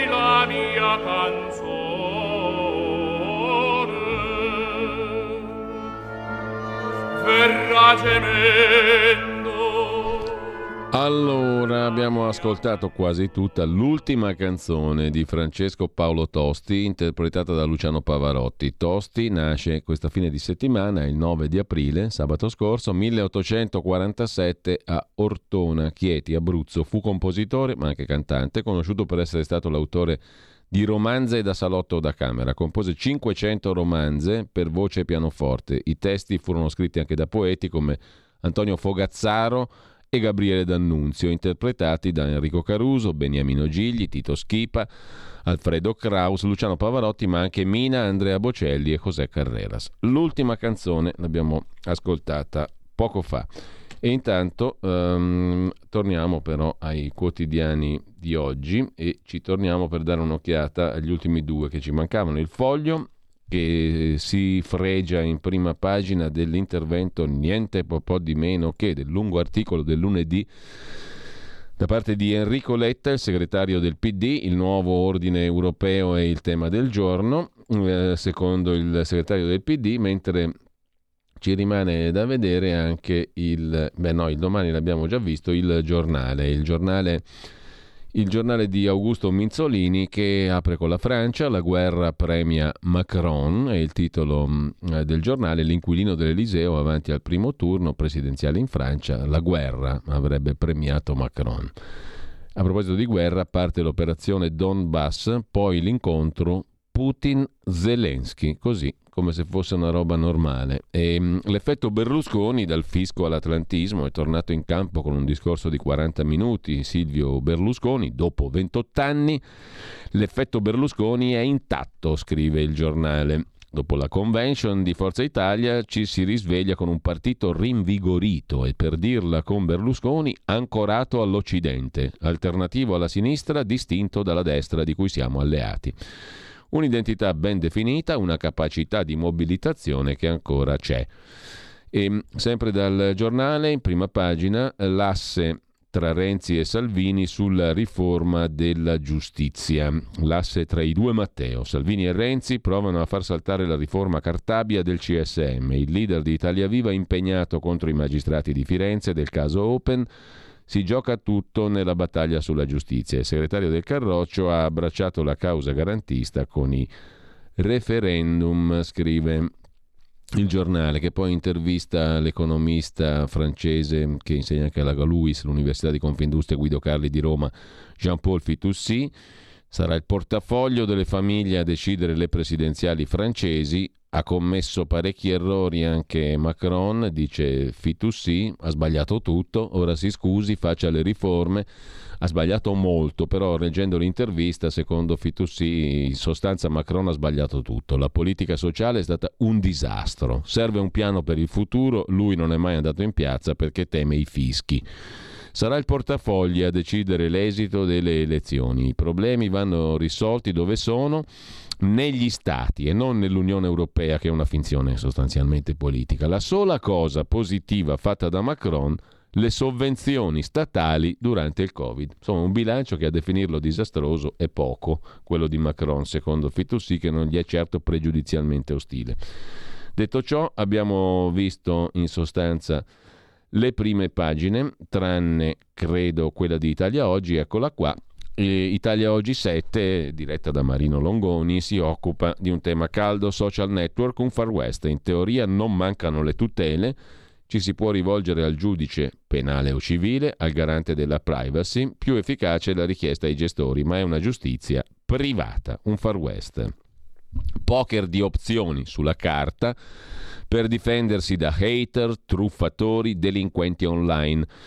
Il crimine in rete non è per nulla virtuale e le vittime sono sempre alla ricerca della strada per avere un riparo. Si può ricorrere alle piattaforme che gestiscono i social network oppure inviare un reclamo al garante della privacy. Si può sporgere una denuncia per avviare indagini e azioni penali oppure si può confidare in un provvedimento d'urgenza o una condanna al risarcimento danni da parte del giudice civile, ma in realtà ogni piattaforma ha il suo sistema di tabella. Sono efficaci ma paralleli rispetto alle, alla Babele garantita dalle autorità di polizia e giudiziarie dei singoli stati e le regole sia sostanziali sia procedurali sono adottate dall'alto senza controllo democratico. La democrazia è estinta sul web, scrive il direttore di Italia Oggi 7, Marino Longoni, dell'inchiesta sulla morte di Atanasio, vittima di un complotto dei militari congolesi, abbiamo detto prima, sul eh, quotidiano Il Fatto c'è il punto della situazione, mentre vi propongo il commento di Aldo Grasso su Tony Capuozzo che è tornato a Sarajevo 30 anni dopo. Mentre assistiamo all'invasione della Russia in Ucraina, Scrive il celeberrimo critico televisivo del Corriere della Sera, professore universitario alla Cattolica Aldo Grasso, appunto. Tony Capuozzo è tornato a Sarajevo a 30 anni da quel tragico assedio di cui fu testimone e narratore. 1992-2022 Ritorno all'inferno è il titolo del documentario di Capuozzo su Rete 4. Un reportage da groppo in gola, commenta Aldo Grasso.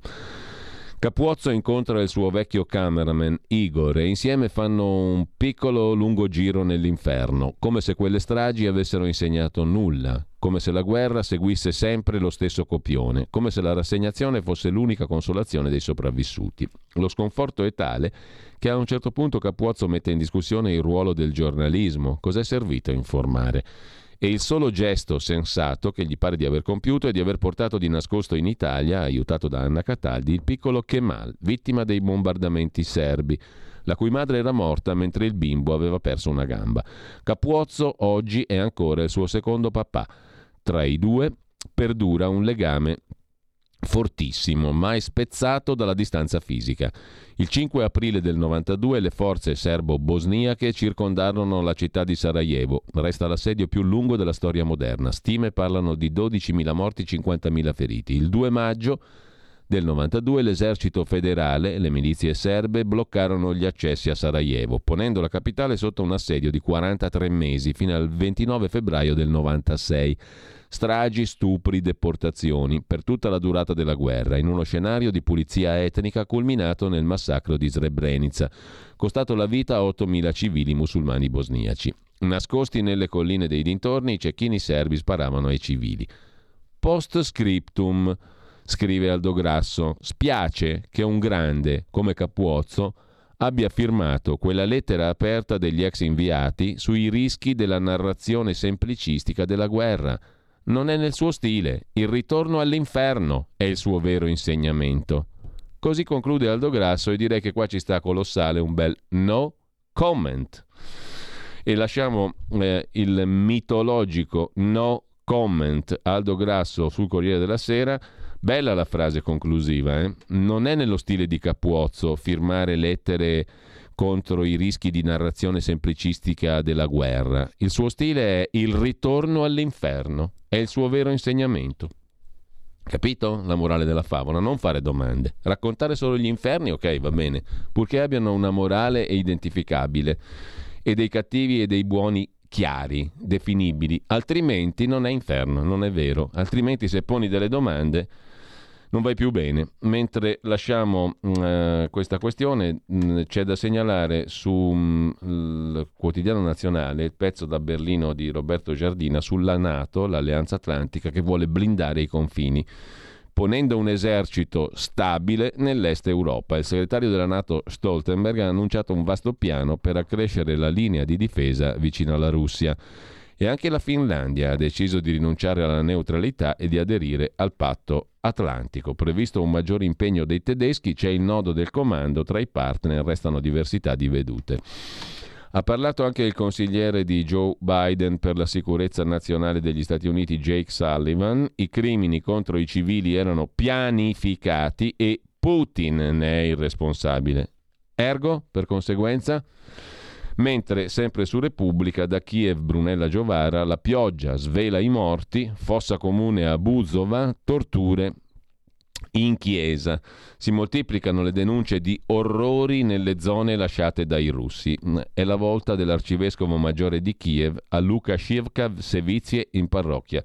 Torture in chiesa, stupri di bambini, stupri di donne incinte, stupri di donne davanti alle madri e via dicendo nell'orrore sull'orrore e eh, orrore su orrore racconta anche la stampa con Anna Zafiesova i deportati, 2000 bambini ucraini trasferiti a forza in Russia. I minori sono stati prelevati dagli orfanotrofi, altrettanti sono scomparsi. La Duma, la Camera bassa russa, sta preparando un regolamento di adozione semplificato.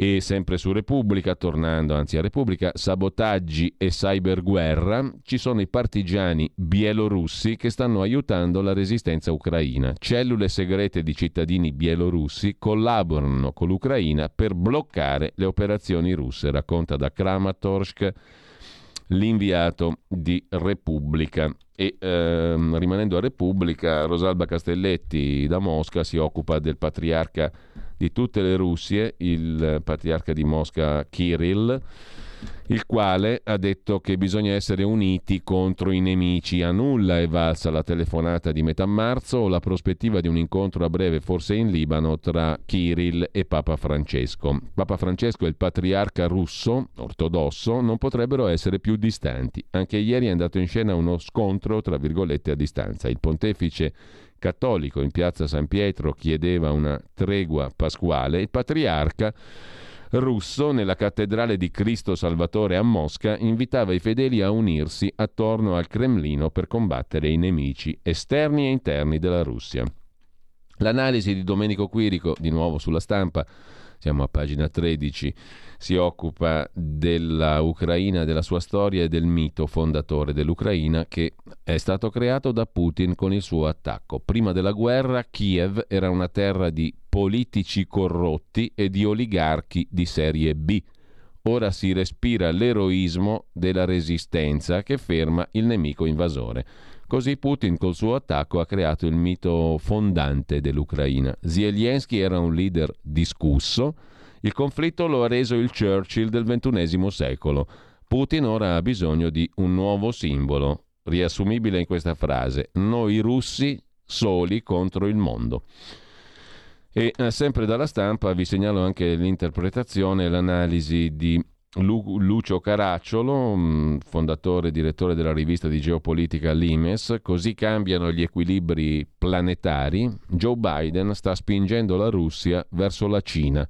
L'esclusione della Russia dall'Europa conferma le profonde divisioni culturali. Nasce un continente nuovo con l'Italia spaesata che segue Berlino e Parigi.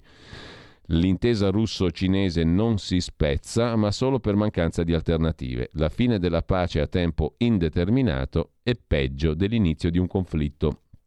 La dinamica di questa guerra fra Washington e Mosca spinge alla rottura fra Europa e Russia. Ne possono scaturire, scrive Caracciolo, un'Europa più o meno americana, spinta fin quasi alle porte di Mosca, e una Russia nell'orbita cinese.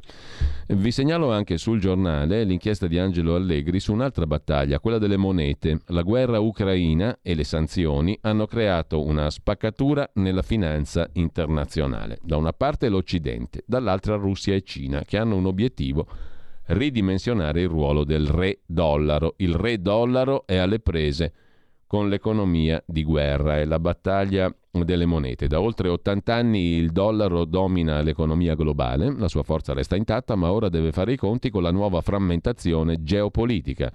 Russi e cinesi cercano oggi più che mai di sottrarsi all'egemonia finanziaria statunitense, l'arma segreta di Pechino, la valuta digitale sovrana, cioè il bitcoin, eh, il bitcoin um, la moneta diciamo digitale um, non, è un, non, è un, bitcoin, è il, lo yuan digitale sostanzialmente. Dagli accordi di Bretton Woods al divorzio con l'oro, le tappe del lungo dominio del dollaro. La guerra valutaria, che è una questione non di secondaria importanza, tutt'altro, mh, mm, perfettamente analizzata, o comunque mh, mm, analizzata in questo articolo assai stimolante di Um, Angelo Allegri, che cita anche una nostra vecchia conoscenza, il professor Fabrizio Pezzani, docente di economia alla Bocconi, attorno al biglietto verde gli Stati Uniti e l'Occidente hanno modellato un intero sistema finanziario dollarocentrico, dice Pezzani, a mettere in discussione lo status quo è oggi la Russia, ma ad approfittare della situazione potrebbero essere i cinesi,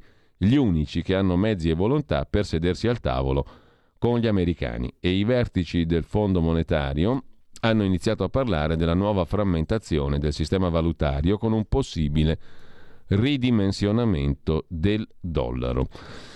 Terremoto in vista invece per quanto concerne il governo italiano, l'abbiamo visto prima, se prova a tassare la casa il Premier andrà a casa. Qui siamo su Libero che a pagina 2 rilancia l'idea del Draghi che si dimette. Mentre a proposito invece di economia reale, vi segnalo su Repubblica Affari e Finanza di oggi un articolo dedicato ai nuovi lavori. Sono precari 8 nuovi assunti su 10 e quasi tutti sono contratti brevi. Neanche il rimbalzone del PIL nel 2021 dopo il lockdown ha diminuito l'incidenza dei mini jobs che dilagano in tutti i settori e anche nella pubblica amministrazione. Mini jobs è un modo per dire lavori del cavolo. Solo 13 nuovi contratti su 100 durano tra 6 mesi e un anno, meno dell'1% oltre i 12 mesi.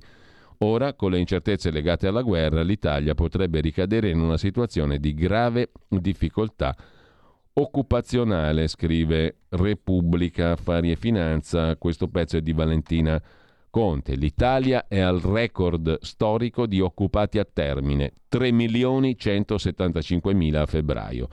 Lo ha detto l'Istat, sono 8 su 10 dei nuovi assunti in un anno. Ma cosa si muove all'interno di questa cifra? A guardare i dati sui contratti del Ministero del Lavoro dilagano i mini jobs, contrattini brevi, brevissimi, anche di un giorno, una settimana, un mese o poco più, quasi 9 lavoratori su 10, l'86%, firmano contratti sotto i 6 mesi di durata in tutti i settori, non solo le comparse del cinema, anche nella pubblica amministrazione, tutt'altro che virtuosa. Ecco perché il ministro del lavoro, Orlando, ha deciso di aprire un tavolo sulla precarietà con imprese e sindacati.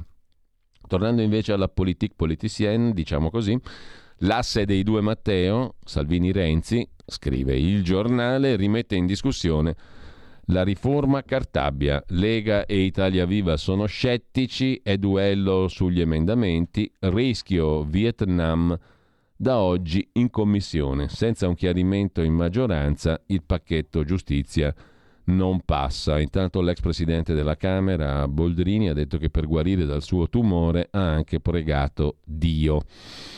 È il titolo dell'intervista di Laura Boldrini al Corriere della Sera. Il tumore scoperto per caso, per guarire ho anche pregato Dio, dice l'ex presidente della Camera, mentre mh, mm, vi segnalo anche, sempre da Repubblica, tornando anzi a Repubblica per la pagina di cronaca, a Zurigo un Novax ha rapito l'esperto dei vaccini, Christoph Berger, e la polizia lo ha ucciso. Il sequestratore è un 38enne tedesco, faceva parte di una setta terrapiattista. Per non farsi mancare niente, nel conflitto a fuoco è morta anche la fidanzata. Il medico dice ha chiesto soldi. In Svizzera dal primo di aprile non c'è alcuna restrizione anti-Covid.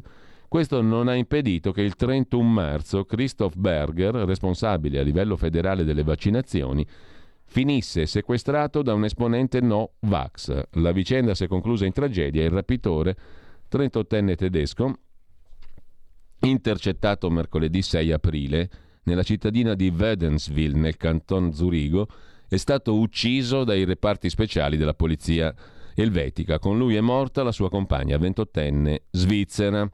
Il rapimento del 59enne Christoph Berger, presidente della Commissione federale vaccinazioni, si tinge di giallo. La Procura federale elvetica ha intimato alla stampa di non diffondere il nome dell'alto funzionario, di non fornire particolari sul suo rapitore. Domenica è stato lo stesso Berger però a rompere il silenzio. Quell'uomo, ha spiegato, mi ha tenuto prigioniero per un'ora in un appartamento di Zurigo chiedendomi di fargli avere un'ingente somma di denaro, ma non facendo alcun riferimento alla mia attività di responsabile delle vaccinazioni. Il malvivente ha poi minacciato Berger di rappresaglia nel caso in cui avesse avvisato la polizia, cosa che invece l'alto funzionario si è precipitato a fare non appena tornato libero. Così arriviamo mercoledì 6 aprile, irruzione reparti speciali polizia elvetica nell'abitazione del soggetto del tedesco, conclusasi con la morte di quest'ultimo e della sua compagna. Chi era il rapitore del dottor Berger, nel cui appartamento sono state rinvenute armi e munizioni? Era un terrapiattista, scrive, oltre che Novax era terrapiattista, scrive Repubblica. E con questo lasciamo la Svizzera per eh, invece andare sempre su Repubblica a un altro pezzo sulle conseguenze della Covid, respiro corto, dolori che ritornano, il virus arretra ma è allarme. Long Covid, secondo l'Organizzazione Mondiale della Sanità, uno su quattro dei malati che hanno fatto la Covid ha di nuovo sintomi a un mese dalla guarigione e l'Istituto Superiore di Sanità vara una rete di ospedali sentinella per monitorare il fenomeno e redigere un protocollo unico per le cure.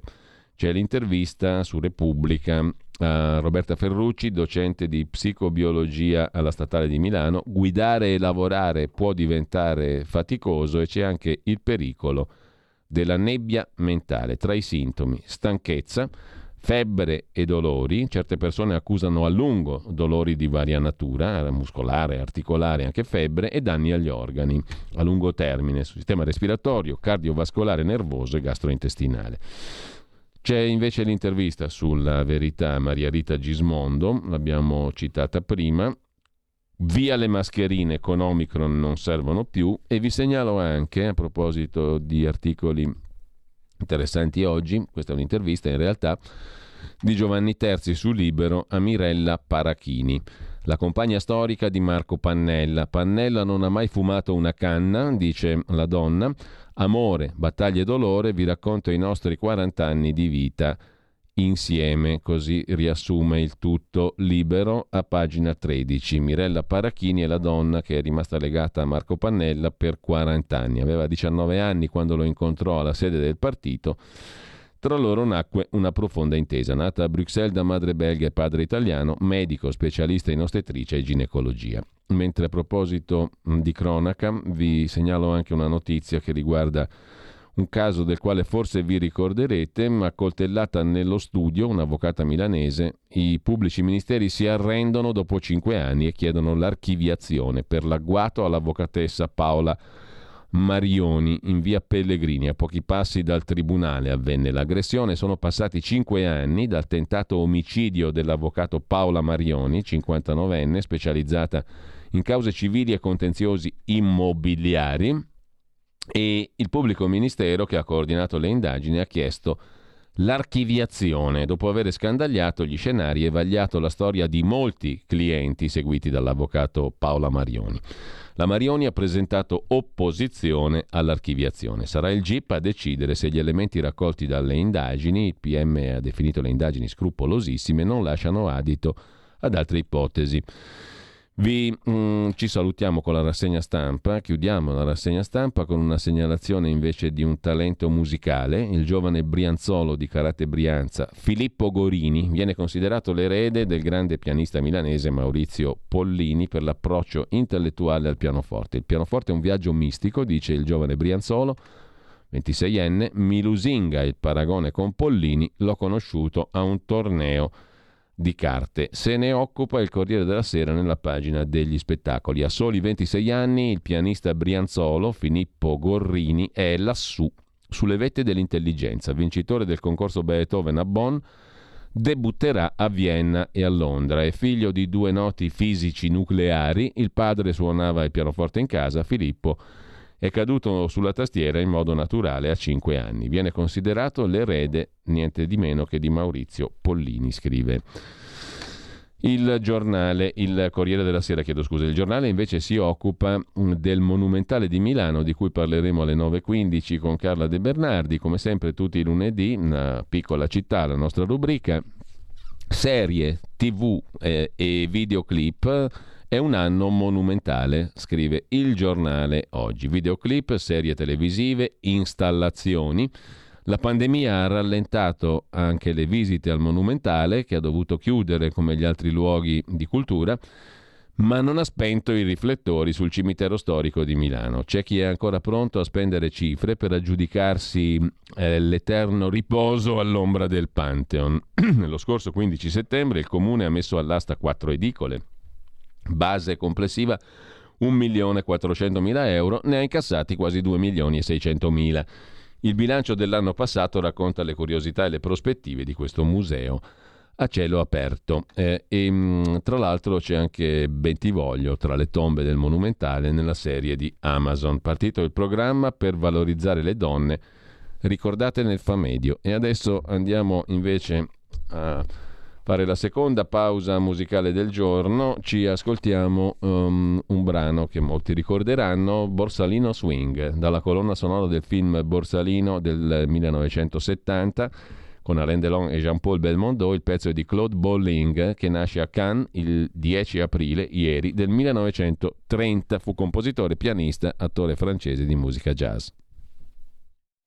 Da oggi la tua radio è ascoltabile anche con la televisione in digitale. Sul telecomando della televisione digitale o del tuo ricevitore digitale puoi scegliere se vedere la TV o ascoltare la radio. Risintonizza i canali radio e troverai anche Radio Libertà, canale 252. La tua radio.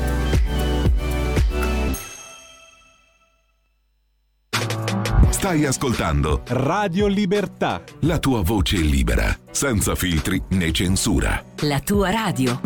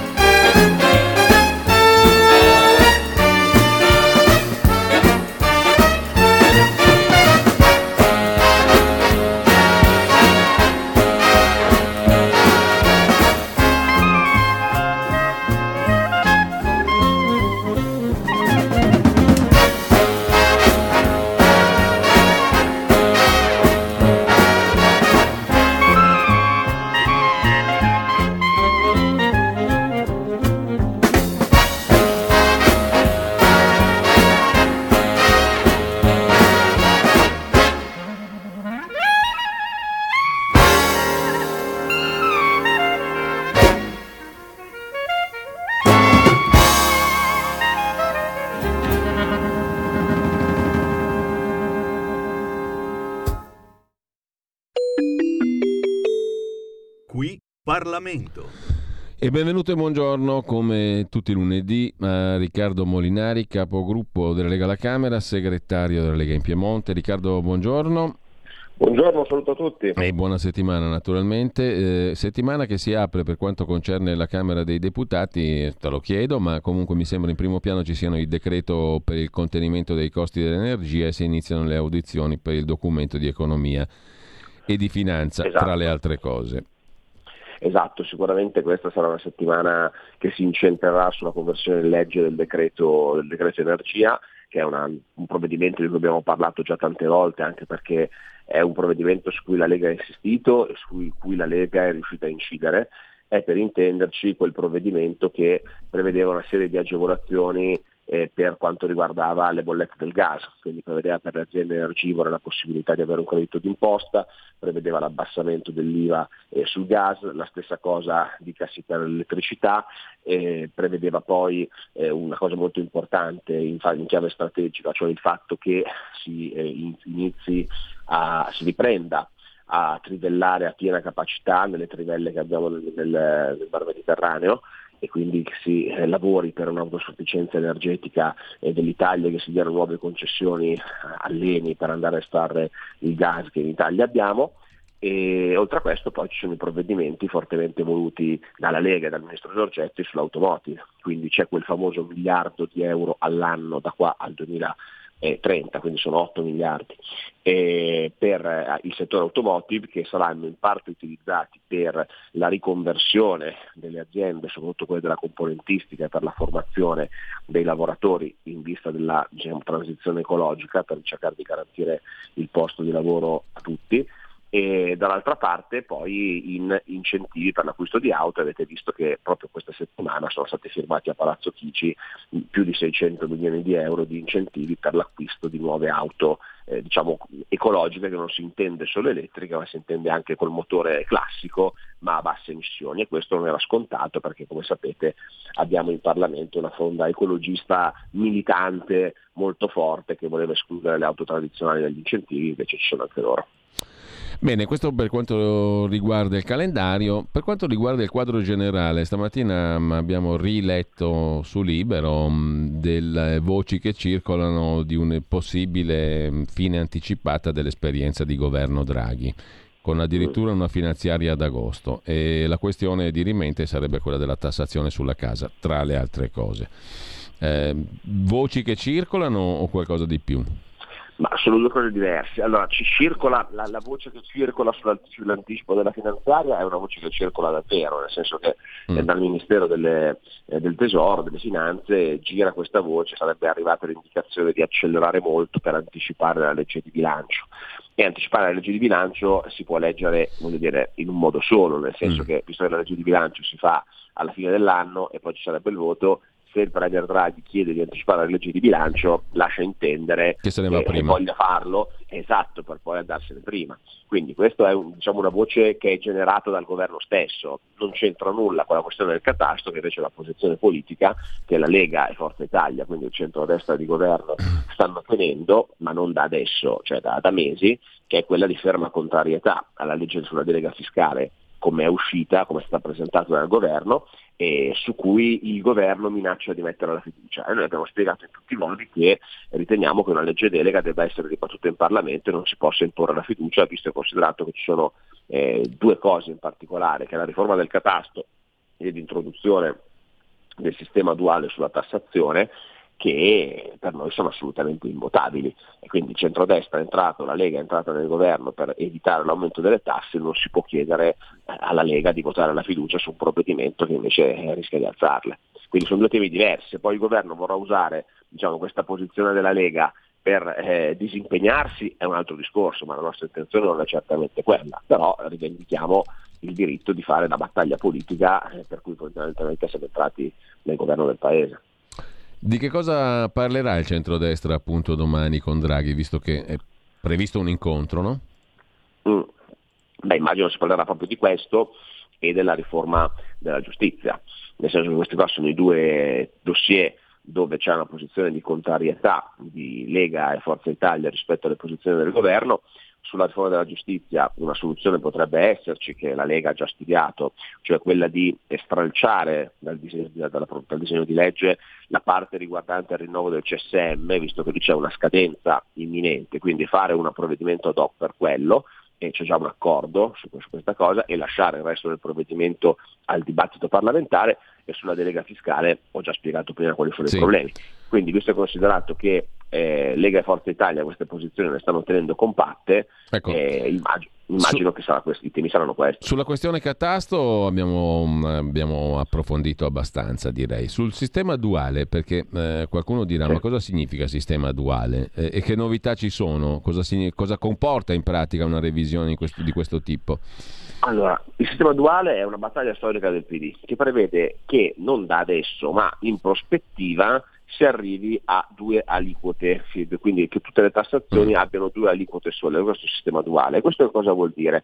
Vuol dire, tanto per intenderci, che poniamo caso che la, quella minima sia eh, il 15% piuttosto che il 20%, vuol dire che ad esempio quella che oggi è la tua tassa eh, sui bot piuttosto che la cedolare secca sugli affitti va ad aumentare e quindi è un altro modo, oltre al catasto, di andare a tassare di più il risparmio degli italiani, perché è noto che diciamo, l'italiano tendenzialmente non investe in titoli ad alto rischio, in borsa, a meno che insomma, chi non ha diciamo, una predisposizione o ha fatto studi specifici. Il risparmiatore italiano medio investe nel mattone e investe eventualmente nei titoli di Stato. Ecco, questa riforma va, con queste due norme, catasto e sistema duale, va a tassare di più proprio la casa e il risparmio investito in titoli di Stato.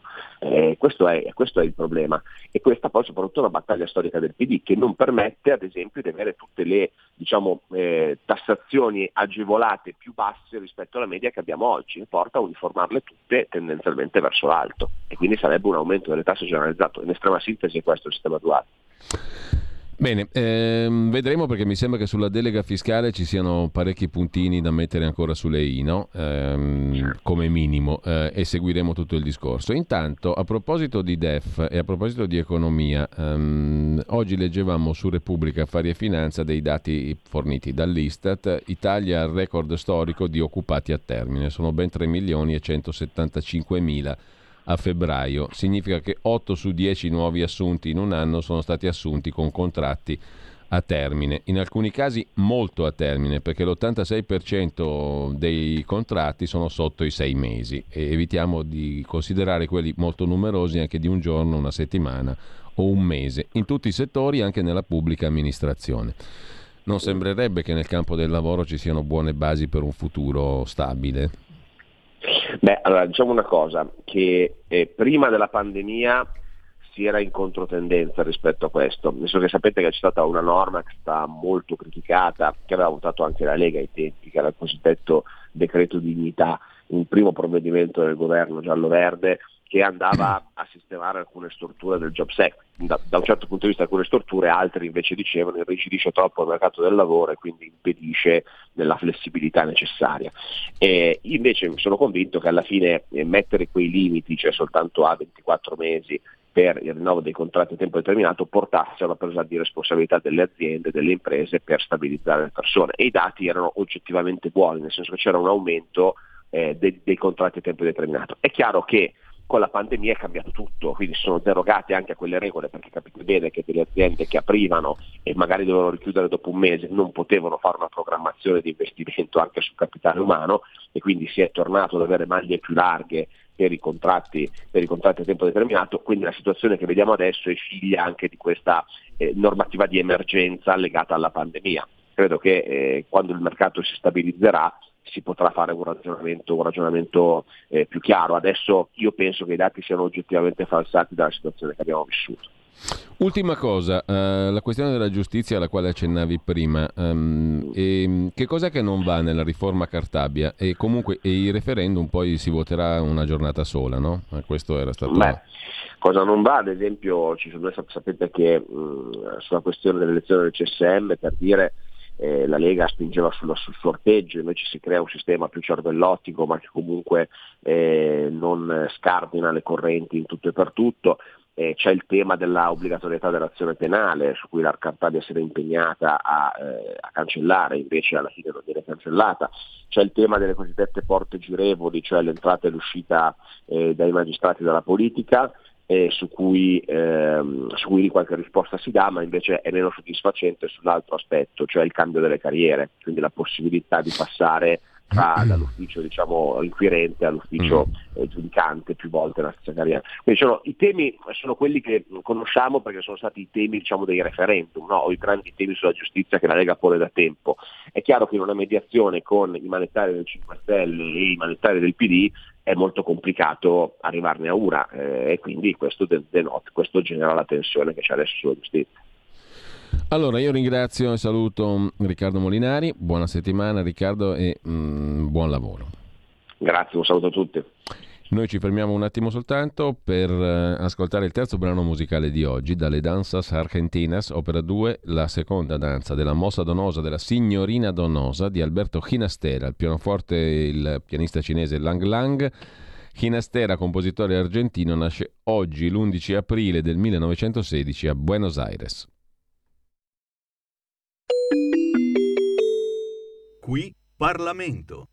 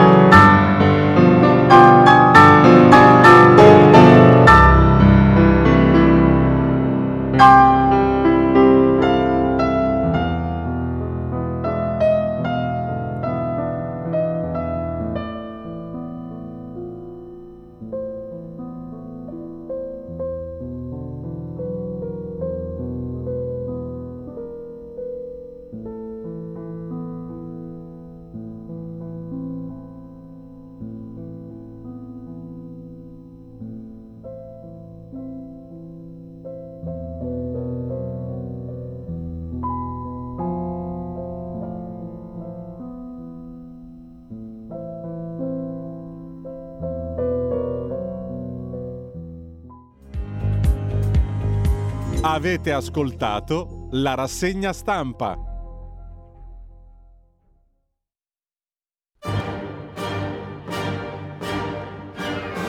Va ora in onda La piccola città con Carla De Bernardi.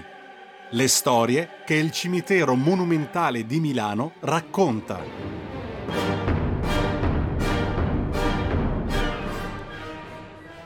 Buongiorno a Carla De Bernardi che vedo già collegata con noi. Carla, buon sì, lunedì, buon inizio di settimana. Abbiamo appena citato il cimitero monumentale sulla scorta di un articolo del giornale che ti ho appena girato, serie televisive, visto, videoclip. L'ho letto, l'ho letto. E insomma c'è anche Fabrizio Bentivoglio tra i protagonisti mh, della serie Amazon girata anche al Monumentale di Milano, ma io ti lascio subito la parola perché come sempre il tempo scorre rapidissimo e tu oggi ci porti al 1943 a Milano. Perché? Sì. Allora, scusate che sto scrivendo una cosa, un secondo salvo perché sennò mi perdo tutto e arrivo da voi. Sì. Allora, nel 1943 Milano fu bombardata e fu bombardata in maniera selvaggia dagli alleati purtroppo, perché questa è la verità, e eh, fu bombardata perché si voleva fiaccare la popolazione che chiedesse pietà, cosa che eh, probabilmente fece, io non c'ero, ma credo che questo accadde. E, in quell'occasione fu ehm, bombardato il monumentale, ecco perché oggi ne parliamo. Eh, la, gli alleati avevano lasciato abbastanza in pace Milano nel 41-42, concentrandosi su altri obiettivi, ma nel 43, in particolare 13, 14, 15 agosto, decidono che Milano va, eh, purtroppo va rasa al suolo. E questo viene fatto, cioè Milano viene veramente rasa al suolo. E l'ho trovata definita nel, nella alcuni storici la wave of bombing, cioè la, eh, l'onda di bombardamenti, perché questo fu. E al monumentale andarono giù parecchi monumenti. parecchi monumenti che in parte sono stati ricostruiti per fortuna. Qui vedete la edicola Romagnoni e l'edicola Vittadini e vedete quanto sono danneggiate, ma io ho messo anche un'altra foto, ovviamente fatta da me, vedo che però non passa, in cui si vede che queste due edicole oggi sono eh, completamente eh, sono a posto, sono state, eccole qua, aspetta, aspetta, aspetta. Adesso dovrebbe arrivare anche l'ultima foto, quella che abbiamo aggiunto all'ultimo minuto. No, quella che abbiamo aggiunto è il mausoleo Palanti perché era mm. il, eh, questo sì. in cemento armato della famiglia Palanti. Palanti erano un architetto che è sepolto lì e uno scenografo e cartellonista della Scala. I Palanti a un certo punto hanno restituito questo, eh, questa tomba al monumentale che ne ha fatto un mausoleo. Lì c'è sepolto, tanto per dire, Walter Chiari, tanto per fare il nome più, più, eh, più conosciuto, forse anche se poi lei, lì c'è Fernanda Wittgen, c'è un sacco di gente, c'è il papà di Einstein, ci sono sindaci, però era il rifugio antiaereo, cioè quando suonava la sirena si correva al Palanti perché non c'era tempo di tornare a casa, il monumentale poi era allo scoperto, cioè tu eri in, eh, in, balia della, della, delle bombe che arrivavano.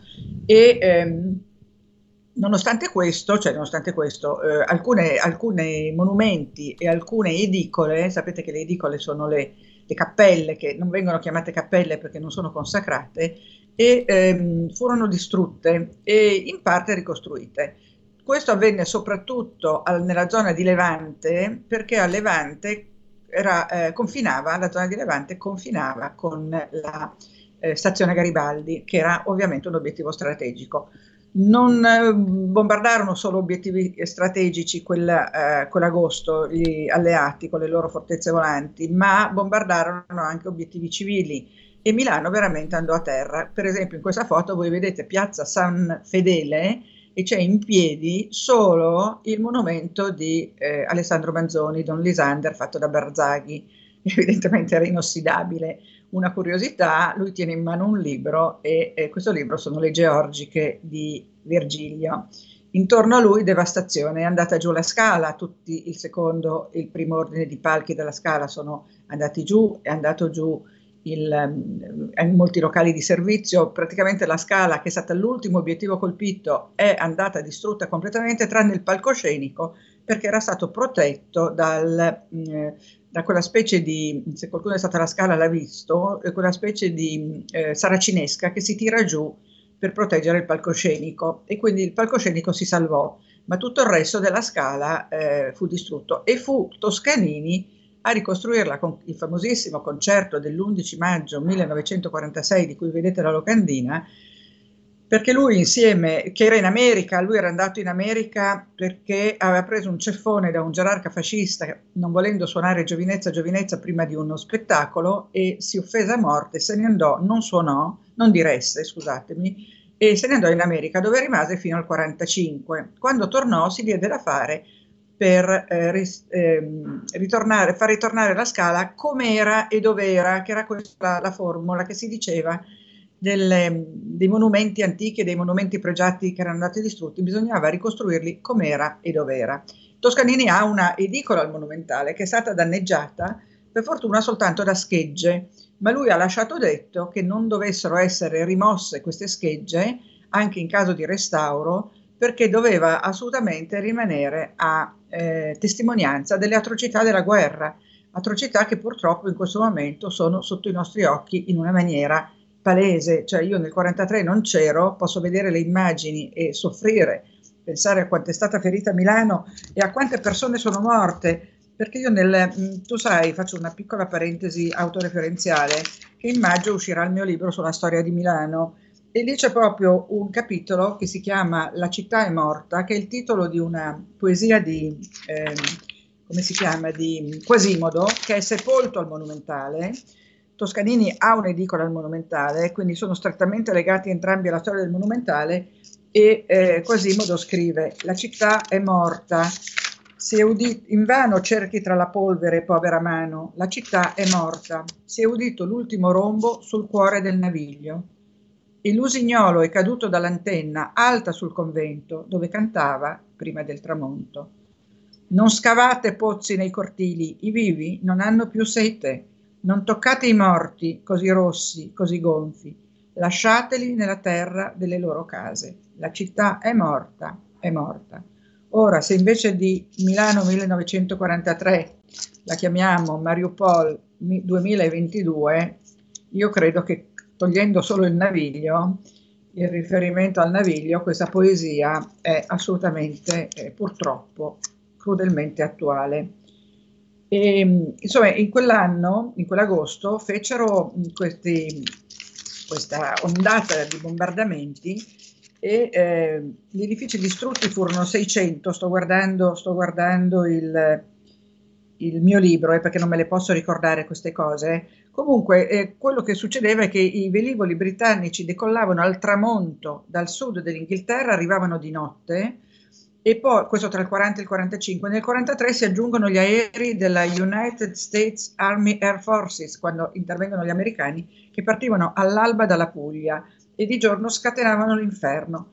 Tutti questi obiettivi furono colpiti pesantemente, le case andarono giù a, a, a nastro, molte furono poi abbattute nel dopoguerra perché dichiarate pericolanti e non sempre erano pericolanti, lì c'è stato anche un fatto legato alla situazione edilizia, urbanistica, perché non, in mancanza di un piano regolatore, il bravissimo sindaco della ricostruzione che era il Greppi, eh, non, e la sovrintendenza non poterono controllare tutto e molti palazzi furono demoliti con la scusa che erano pericolanti. In realtà per ricavarne cubatura, però furono ricostruiti la Scala, fu ricostruita Brera, fu ricostruita la Cagranda, quindi diciamo che si diedero molto da fare per la ricostruzione della Milano eh, monumentale, per l'appunto la Milano eh, i monumenti milanesi, eh, molte case pregiate sparirono e non le abbiamo mai più avute e si fecero poi delle zone nuove come la famosa racchetta di Via Larga, come Via Vittorio Veneto, Piazza Repubblica, che sono tutte zone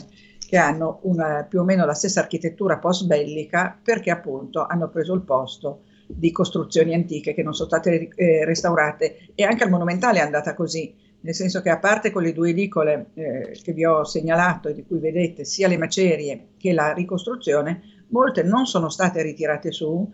Questa per esempio è la Fanilla Croix di Bistolfi. Bistolfi era detto il poeta della morte, un gigante della scultura, non solo funeraria. La Fanilla Croix è sparita, oimè, ed era di una bellezza. Per fortuna a Genova, a Staglieno, c'è una, una tomba molto simile alla Fanilla Croix e quindi perché lo scultore evidentemente ha, si è ispirato a se stesso, ha copiato se stesso e, e, quindi c'è una Fanny Lacroix che ha un altro nome, adesso non lo ricordo, ma chi ha, conosce lo eh, Staglieno lo sa benissimo e quindi eh, ehm, abbiamo un, quest'opera persa a Milano, ma per fortuna conservata a Staglieno. E quindi alcune edicole nuove, tipo l'edicola Bracco, l'edicola dei Cavalieri del Santo Sepolcro, sono sorte su macerie di edicole non più ricostruite. Questo bellissimo gruppo, una donna che ha, con in grembo un bimbo e un uomo con un libro, perché al monumentale c'è un po' questa differenza di genere, cioè nell'Ottocento, primi Novecento la donna aveva i bambini e accudiva e, e, e, i malati e gli anziani e l'uomo studiava e, e, lavorava, quindi troviamo spesso sculture in cui l'uomo ha in mano il martello, una ruota dentata, un libro, eh, mentre la donna c'ha sempre in grembo dei bambini o sta sempre consolando qualcuno che soffre, però insomma, diciamo che questi ruoli eh, sono sempre esistiti, cioè ancora oggi che la parità tra uomo e donna è sicuramente un fatto se non completo al 100% ma molto avanzato, eh, che la donna sia, eh, abbia un ruolo di cura dei bambini e, e, e, consolazione degli afflitti più dell'uomo, questo io credo che sia insito un po' nella, nella natura umana, senza, no, senza, nulla togliere al fatto che le donne possono diventare primo ministro, presidente della Repubblica e, e i ministri dell'economia, come vediamo in tutto il mondo. No? Quindi questa è la tomba Rossi, la tomba Rossi, il monumento Rossi, vedete non c'è più, manca tutto un pezzo, però è stato ritirato su perché era caduto intorno al monumento, Rossi era un soldato e un pittore e per fortuna il Rossi è tornato in piedi, è tra quelli che sono stati recuperati. E, ehm, Eccolo qua, così come lo vedete oggi, non è particolarmente brillante lo stato di manutenzione, ma almeno è tornato in piedi, perché prima proprio era stato non decapitato neanche, era stato tagliato all'altezza del, del, della vita ed era, c'erano solo le gambe. Queste sono le due edicole ricostruite, fotografate due anni fa per il libro La piccola città, vedete come sono belle e, e quasi nuove perché, perché hanno avuto una, una, seconda vita, una seconda opportunità. Eccole quando invece eh, il monumentale fu bombardato. E quindi mm, eh, questo era un po' l'argomento di oggi perché purtroppo l'attualità ci spinge a Già. ricordare dei, dei, fatti così tristi come, come è stato questo.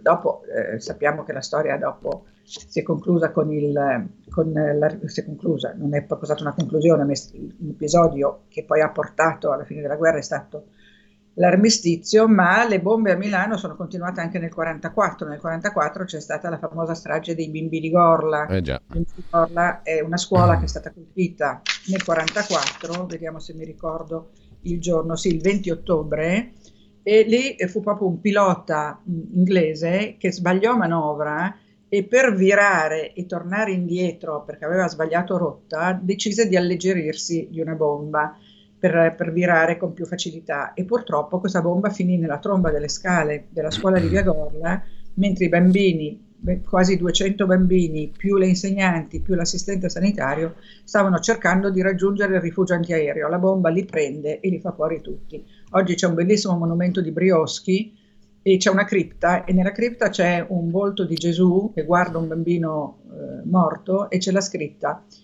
molto commovente vi avevo detto di amarvi come fratelli, come dire, siete proprio dei cretini, vi avevo detto amatevi come fratelli e voi vi siete massacrati. E di nuovo questa frase la possiamo tranquillamente applicare all'oggi.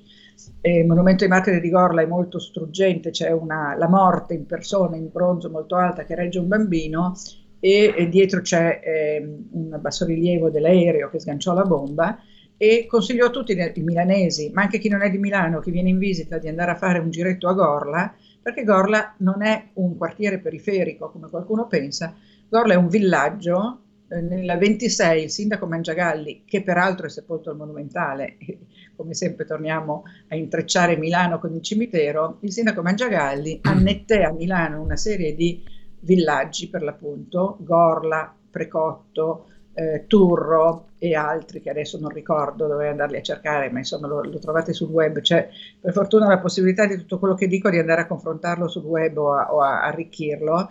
E vennero annessi a Milano questi villaggi, ma sono villaggi veri e propri con la piazza del municipio. Peraltro Gorla è sulla Martesana. Eh già, sul naviglio. Scorre, scorre quello che eh, rimane del naviglio della Martesana, perché tu sai che nel 29 fu coperto da ehm, via Melchiorre Gioia fino alla Darsena, gli 8 km di naviglio furono coperti, perché prima il naviglio dalla Martesana che parte dall'Adda, parte da, da Trezzo più o meno, arrivava eh, a, prima a Cassina de Pom, ma poi eh, viene prolungato da uno, da, un, da uno, Sforza o da un Visconti, da uno dei due, viene prolungato fino alla Darsena, che allora si chiamava laghetto di Sant'Eustorgio, e ehm, scorreva intorno al centro storico, cioè faceva eh via San Marco, via Senato, scusa che scusa che, eh, che mi chiama sapendo che sono in linea. De- devo prendere spunto dalla tua chiamata per ricordarti che sono le 9.33. Eh, sì, vabbè, ho finito per col dirvi appunto che il naviglio arrivava da via Senato, Santa Sofia, Molino delle Armi, Conca del Naviglio, arrivava in Darsena e esiste un progetto di riaprirlo che renderebbe Milano simile ad Amsterdam e ad altre città europee, quindi io mi auguro che prima o poi questa riapertura che era stata fatta anche questa per motivi immobiliari prevalentemente nel 30, 29-30, anche questo è un argomento da approfondire ma non è, non è il tema di oggi. Eh, però io nel mio libro lo approfondisco perché, perché, è molto interessante sapere perché Milano ha chiuso i navigli e perché Milano dovrebbe, se fosse astuta, riaprire i navigli. Allora Carla, noi ci salutiamo su questo, io ti ringrazio come sempre, buon lavoro, niente, poi... buona settimana e buona telefonata spento il telefonino. Grazie a Carla De Bernardi. Carla, ci risentiamo settimana prossima. Settimana prossima non lo so perché è, la, è lunedì dell'angelo e qua ehm, siamo, siamo, in replica sostanzialmente, quindi ci sentiamo la settimana dopo. Vabbè, ciao Giulio. Buona giornata Carla De Bernardi. Adesso, adesso si spento finalmente. Non mi chiama mai nessuno a quest'ora proprio oggi. allora, dobbiamo, dobbiamo, salutarci qua, dicevo, andiamo a 4 15 giorni perché l'altra settimana è lunedì e siamo... È Pasquetta, esatto. esatto. Magari facciamo una, una, puntata post Pasqua esatto. con tutte le opere che ricordano la Pasqua. Benissimo, grazie a Carla De Bernardi. Grazie, scusate tutti per l'interruzione con, eh, con il telefono. Allora... Pasqua a tutti. Tra poco sarà con voi mh, mm, eh, Francesco Borgonovo con il fotoreporter Giorgio Bianchi. Non ho il tempo di raccontarvi tutto il resto del palinsesto, non perdete però le trasmissioni varie perché ci sono ospiti interessanti e temi da non perdere stamattina. Buon ascolto. Avete ascoltato La piccola città.